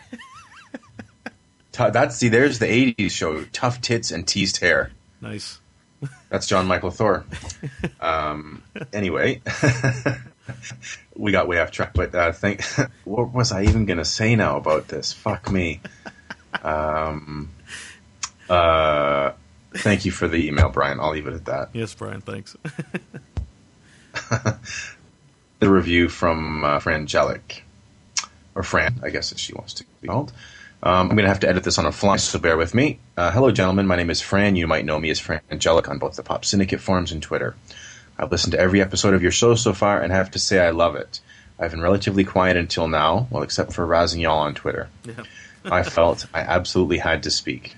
As I was at HorrorHound Weekend in Indy last weekend, I happened upon a little movie you all covered called Martyrs, and it rocked my world in unimaginable ways. I'm still processing it a week later and don't see that ending and don't see that ending anytime soon. I've never in my life seen anything so beautiful yet grotesque in the same instance. Um, I came into this movie with warnings from people who read a lot of forums. This movie would be hard to watch, and it certainly was. But every time I thought I could stand no more, something happened which glued me to my seat. The pain was always tempered by this deep compassion. No matter how brutal things become, um, the more I think about this movie, the more I find it beyond classification. There are definitely horrific scenes, but I would not call it horror. I think this movie needs a new genre, but then I don't think there will ever be another quite like it. As I talked to people after the movie, I noticed that some people were not truly as moved as I was. I think this shows a desensitization and a lack of compassion in society. I think to truly get this movie, you have to be able to really feel for other people. Detachment from the characters causes a person to lose all understanding. I hope this wasn't too wordy or redundant, and I'm excited to hear if you have anything to add to my thoughts. Fran. Well, Fran, I I can tell you that this is again the payoff that I think Martyrs gives is that some people are deeply moved by it. Some people are not moved at all. I mean, really, that's the the kind of consensus of the film. But I think that everybody can pretty much agree that even if you aren't moved emotionally, um, you're still ad- admir- you know you're still admiring the filmmaking. I think that we all can agree on that. I haven't heard anybody really say anything bad about the filmmaking yet. Now, I have heard people say, "Oh, it's it's this. Oh, it's that. Uh, give it the torture porn label." Blah blah blah. But I've never heard anybody yet say, "Oh, it's not it's not well made." You know, and nobody said that yet. So I think that we can all agree, at least on one aspect, that uh, the film is very very well made. Uh, yeah, I mean, to hear us further expound on it, like you said, um, I think everything we kind of had to say about it, um, we said in our review. But I agree with you. I think some people are going to be emotionally moved by it, like we were, and and some aren't. But I think, as Sammy said, we can all marvel at its technical ability and how it really brought. Uh, really brought it and uh, and up the ante with genre filmmaking. And I do want to say, as an aside, that um, I, I always find it encouraging when we get more female listeners because, quite honestly, Sammy, I think uh, horror is something that a lot of women like, but I think a lot of the films we cover tend to cater more towards men. So I really love that we have a good, solid uh, core of female listeners. It means a lot to me because. Uh, you know, I almost feel sometimes like this is a bit of a treehouse that uh, we're in, and we don't try and make it be. I mean, we try and make it inclusive, but Yeah. inevitably when we talk about tough tits and headbands and teased hair and, and all this, it can become a bit uh, a bit of a, a, treehouse. Yeah, it's a bit of a treehouse full of sausage. And uh, yeah, unfortunately, yeah, I, I feel that way sometimes too. And we try to cover films, I think, that uh, are more universal. But I've always thought that too about our the title of our show, "The Gentleman's Guide to Midnight Cinema." I always thought, you know, well, that kind of just says that you know we're maybe for some people that might mean that we cover just films for guys, but that's not the case. We do love the action movies and stuff. I do feel like females, if they give them a shot, I do feel like they can get a lot out of them because a lot of the action movies we cover are very hokey. But um, yeah, it, it encourages me when we get female uh, responses and uh, a lot of uh, admiration from some of our female listeners because uh, that means a lot to us. Uh, it really does. Uh, that's why we're doing the Ladies Appreciation Month next month. So hopefully everybody will tune in for that. It'll be a lot of fun. It really will be, and I do want to say that just the the name "Gentleman's Guide" to me, it came from just sort of this love of sort of those '50s gentleman's guide to etiquette type things, and that's really where it came from. It wasn't meant to be exclusive to men or boys only in the treehouse. Yes. Just to give you all a bit of understanding, um, you know, we all can appreciate splatter and sleaze, uh, whether you're a boy or a girl, Exactly. or both, or Exactly. whatever. Doesn't matter. And I think we're finding that a lot more females out there enjoy these cheesy action movies than we thought. So that's another Yeah. good thing. That's a really good thing. And just wait until we get to the the awesomeness that is Malibu one day. Oh yeah. Hey, pig breath. Hey, pig breath. All right, so we got a couple of uh, voicemails here, so I'll go ahead and play those. Hey, gentlemen, it's Vishnu. Um, I think I'm a bit late in sending this, so I don't know if it'll be a show behind. Just wanted to talk about Get Carter. Um, I, I kind of really dig the film. I haven't seen it for a while, so maybe it is clunky and slow. I haven't seen it for a while, like I said, but I do remember it being that very cool and tough and being very upset when I saw the Stallone make. It just didn't resonate right with me. Um, one thing I was going to say is because Michael Caine is such a badass in this movie. A really sort of nice counterpart to this film is um, another one of his from the 70s called Ipcress Files, which is he, he's very cool, but he's not the tough, tough badass in this one. He's he's almost like the the opposite side of a coin. He's very much um the refined. He plays classical music and he cooks and stuff, but he still bones everyone in sight and manages to get the bad guys. And oh, um, lots of really cool camera angles in that too. Um, I must say, I really did get a good chuckle out of the idea of Sammy walking around Kentucky telling everyone to get stuffed. Please, please do and take that somehow for us. Um, oh, and tiny, tiny little note: the little woolly thing on top of a teapot. It's called a tea cozy. Um, that was it, really. Bye. All right, there's our good pal Vish. I, I do want to say to Vish, I'm really, really sorry, Vish. He, Vish had sent me a text to see if I was going to Drunken Master 2 Master 2 on Sunday. And uh, I was so, so, so sick in bed that I just was not able to. So um, I apologize that I didn't get back to you, man, but I've been bedridden with the flu. Yeah, yeah, and uh, yeah. What do you say about somebody in Kentucky saying "get stuffed"? Yeah, well, I think you need to, and I think you can. Well, you on your iPod, you can listen to the Get Carter theme and punch people and say "Get stuffed." Yeah, and a tea cozy. I do know what a tea cozy is. I just never.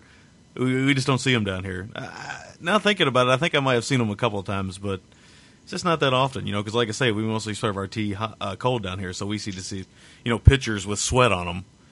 Uh, we don't see, you know, these nice warm, pretty teapots. You know, we see these this pitcher with ice in it and just it's sweating the whole time. You have to have paper towels on the table because there's just so much moisture coming off of these cold containers of tea. So yeah, that's just the way it is in the humid South. Uh, by the way, that Michael Caine film, I haven't seen that, and I do want to see that. So maybe on a future episode. I'd be down for that because same here. I haven't seen it and wanted to.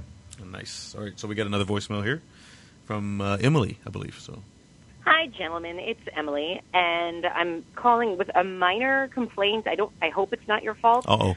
But I've now since rented two films via Netflix from your recommendations, and both of them have skipped in really bad spots. Um, so, Shotgun Stories, great film. Um, it really would have been nice if I could have watched the scene where Michael Shannon gives a speech at his father's funeral because my DVD just decided I didn't need to see it. But the rest of the movie was good.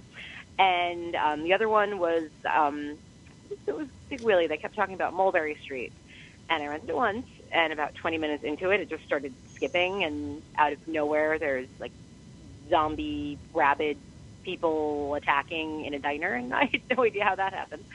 And then so returned it, reported my problem, got another copy, put it in, and then realized before I even put it in that it had a huge crack in it. So I don't know what people are doing to the movies you recommend, but um, stop. People, DVDs are very fragile, and when you need to share them, you should be nice to them. Okay, that is my goodwill statement of the day. Thank you, guys. Love you as always. Um, da, da, da, da, that's me. Okay. Bye. All right, that was Emily. Uh, yeah, I don't know if people are uh, what they're doing to DVDs, but uh, if it makes you feel any better, Em, uh, that copy of Shotgun Stories that uh, we might have had the same copy because it skipped at the same spot for me. So uh, there you go. That that I think that you know sometimes, unfortunately, I would like to believe that people all handle discs the same way, but we all know that's not true. So Yeah, some used them as coasters and you know cat scratch posts and all sorts of nonsense, and it is a shame. But uh, what can you do? Well, it's even worse when people tend to rent them because they're like, "Oh, well, it's not my copy," so they'll you know they'll muck it up with their fingerprints and everything else. Uh, the only piece of advice I can give you is every time I watch a rented DVD, I turn it around and I try to wipe it down as good as possible because I can't stand skipping. Or back in the old days when you had tracking problems on VHS tapes, that was a pain in the ass. But skipping on a DVD is a whole world of pain that I can't stand. I agree. It is so maddening, and I have a little bit of a story. I have a Usual Suspects, and uh, actually, no, I had rented it because I couldn't find my copy. Uh, my wife had never seen it, and it started skipping right at the fucking reveal at the end of the movie, Oh, nice. and then it froze. Nice. So the whole build up to the, what this whole film's coming to, and I had to, we couldn't even watch it. I had to explain to her what had happened, which, as you can imagine, lost considerable amount of punch. Yeah, yeah. I mean, if somebody explained to me the end of Usual Sus- Unusual Suspects, I would be like, "What's a big deal?" Because because I would have nothing. I mean, I just wouldn't think it was that big a deal then. But uh, it has an emotional payoff if you see the film. So Mhm. I can understand that. All right, so that's it for feedback. Uh, so you guys might know that we uh, have in fact lost our bet to uh, the outside the cinema uh, butt munches that are over there.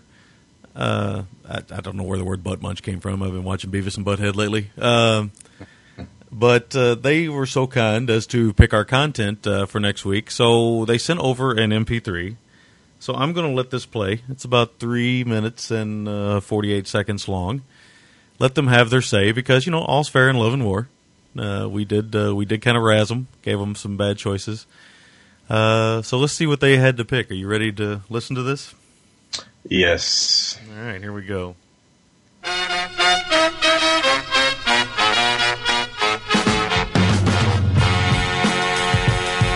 All right. It's pay up time, gentlemen's guide. You decide to dip your toes into the waters of outside the cinema Shark Tank, and now you get bit. So, Christopher and I, we have sat down. We have thought long and hard about what films we are going to give these guys. We felt that since, you know, both of our shows kind of deal with uh, the pop world and things that are kind of going on and what's relevant, uh, we figured what better way to uh, punish you guys than revisit some pop gems from a few years, right, Chris? Absolutely. So, without further ado, here is the first of your two films. When the world is in trouble, when our future is in danger, we call upon one man. But when he's busy, he calls five girls. Columbia Pictures presents The Spice Girls All right, we're coming. in their film debut. Victoria, Emma, Mel B, Geri, and Mel C. They're ready for action. It's a story of love, I think with boys, you should be able to just wheel them in. Yeah, and order them like a pizza. Yeah, no cheese. compassion, and misunderstanding. When the speeding melon hits the wall, it's Christmas for the crows. What did he say? I haven't a clue. Make your choice. Oh, I like the blonde one. No, no, no, no, no. Sporty. Rock your world and spice up your life with the Spice Girls. Spice World. Yeah, but can they act? Um, blah, blah, blah. Um, girl power, feminism. Do you know what I mean? That's right. It's the first on screen appearance of all five in one movie with no cohesive plot, just a bunch of sets and a bunch of costumes and a bunch of girl power. You get Spice World. You know, Chris, as, as, as daunting as that is, they may enjoy looking at the girls at least. They may. But you know what? We got we got Twilight which looked good. The cinematography was good. So you got to give them something to look at before you punish the fuck out of them. Yeah, speaking of punishing the fuck out of them, I'm about to reveal the second film in our list here. Yet another pop gem. Maybe gone, but is not forgotten. We had to dig deep. Yeah. Without further ado, here is your second film. On June 13th, Come up to Miami. It's not my thing. music will bring two strangers together. Hey, they go from the beach. And nothing can come between them. I'm gonna ask her out again. Except all their friends. So what does the girl need to do to get you? There are a million hot girls here, and you're still talking about the one girl who blew you off. Kelly Clarkson. I should take a chance. Justin Guarini. This girl is special. In the musical event of the summer. From Justin to Kelly. Rated PG. June 13th. Only in theaters. Yes, that is right. Cashing in quicker than you can ever try to imagine is the American Idol film from Justin to Kelly. uh, I hope you guys enjoy it because after what you put us through, you opened up a can of worms that you probably weren't expecting. Mm, yeah. Yeah. And just keep in mind that we fought long and hard to find the perfect picks for you guys. So these are the ones that made it. We even went so far as to find something that have two things in common. Yeah, we decided to give you a theme. Yeah. Because we are such nice guys. Absolutely. Or terrible guys. But either way, enjoy. Can't wait to hear the episode, and good luck. Waiting for the next bet. All right, later.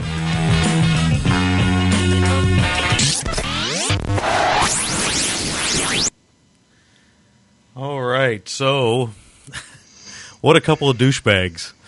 So there we go. That that sums it up. I will say this, gentlemen, you may have won the battle. I can assure you, you've not won the war, and you have just brought a knife or two knives to a gunfight. Yeah.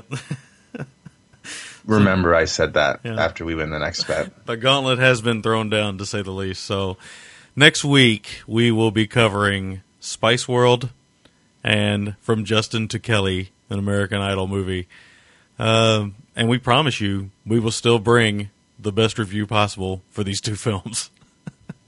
And I will say this: I'm not, uh, I'm not all that worried about Spice World. I've heard from friends of mine who look at it as a very guilty pleasure that it's actually kind of funny in a cheesy way. Um, so I'm not that worried. Justin to Kelly may be a little more painful, though. I'm not gonna lie. Yeah, I remember just- seeing that poster when I was when it came out in theaters, and I hate, hated it so much. I, I just it just made me my blood boil. Yeah, it's like lemon juice and a thousand paper cuts. Uh, Justin Kelly. I am not even an American Idol fan. I know you are. Uh, I'm not going to harp on that. Uh, I'll wait till next week. I, I just, oh, the painful. I, I expected that not at all. So they really went a route that I did not expect. But as I said, the gauntlet has been thrown, so we'll see what happens next time. So, so you want to play games? All right, so that is about it for our show this week. We hope you guys enjoyed the first of the Trilogy GTMC shows. We plan on doing a lot more of these. As a matter of fact, to give you guys a heads up, the next one we do plan on doing will be the Penitentiary Trilogy, which we are planning on doing with Miles from Show Show. So be on the lookout for that. It might be a while before it comes out. We do have a listener content month. It might not come out till June, but just to give you guys a heads up, uh, the Penitentiary Trilogy will be next. Um, make sure to check out all of our friends over at popsyndicate.com slash forums, all of our good friends over there. A lot of great shows over there. Our sister shows outside the cinema, Cinema Diabolica. Of course, I want to give a shout out to Movie Meltdown, being that they're nearby here. Uh, check out all those guys over there at popsyndicate.com slash forums. Uh, Alyssa, Miles, uh, everybody's over there. Um, also, check out Andy's show, Destroy the Brain, at destroythebrainonline.com. Uh, check out uh, Mondo Movie, of course. And don't forget about the Chin Stroker versus Punter guys. I still love those guys. Uh, they just do a great job over there. And uh, I think they're in Birmingham, uh, England. So uh, great stuff. Um, I want to say our you know our email is midnitecinema at gmail.com. It's midnight, M I D N I T E, cinema at gmail.com. Our voicemail is 206 666 5207. Uh, you can check us out on Twitter, GGTMC, or it's twitter.com slash GGTMC for me, uh, twitter.com slash uh, Large William for Large William. And, uh, of course, you know, make sure to get all your hard to find cinema purchases at uh, cinema day bazaar.com. Uh, we'll get back on reviewing some of their films pretty soon, too. We still want to get that review of the Candy Tangerine Man out that we lost. So uh, I can say probably in an upcoming episode, we'll probably be doing that again. With the. Yeah. Yeah. And, we, and also, we had a Fulci review in there that we really enjoyed, and we want to do that again. So at some point, you'll still hear that uh, Conquest slash Candy Tangerine Man show. So look forward to that. And I think that's uh, I think that's about all I got. Do you have? Any, am I forgetting anything? Not that I'm aware of. Go over, vote for us uh, on the website, on our website, Yes. GT- ggtmc.com for Podcast Alley, and uh, and that's all I got. Man. Yeah, definitely do that. And all of a sudden, uh, some of the shows that were uh, getting 90 votes in one day are not getting 90 votes in one day anymore. Some odd things are happening there. So definitely vote from our website uh, because it does go to the right link. So please go to GGTMC. There's a little vote option over on the far right. Please go from there because that keeps us in the uh, the hunt. And right now, as of this morning, we were in third place. So nice. But I do want to say this uh, feature has 222 votes through the first, through the first six days of the month. Yeah, amazing. Wow, amazing stuff. guys if everybody if everybody on my facebook page voted uh i wouldn't even, we wouldn't even have that many votes now No. if everybody uh, that voted on the on the uh the the uh, facebook group voted we would but i'm talking about the friends i have on facebook if everybody voted we still wouldn't have that many votes to give you an idea so yeah double feature came out of nowhere Yeah, 222 votes. They're third overall. Yeah.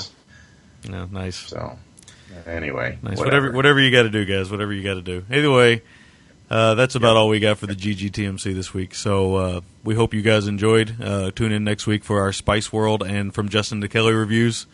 And uh, I think that's about it. So I'll say my adios. Adios.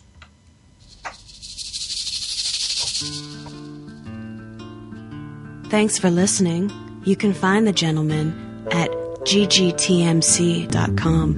You can call the gentleman at 206 666 5207. And you can email the gentleman at midnitecinema at gmail.com.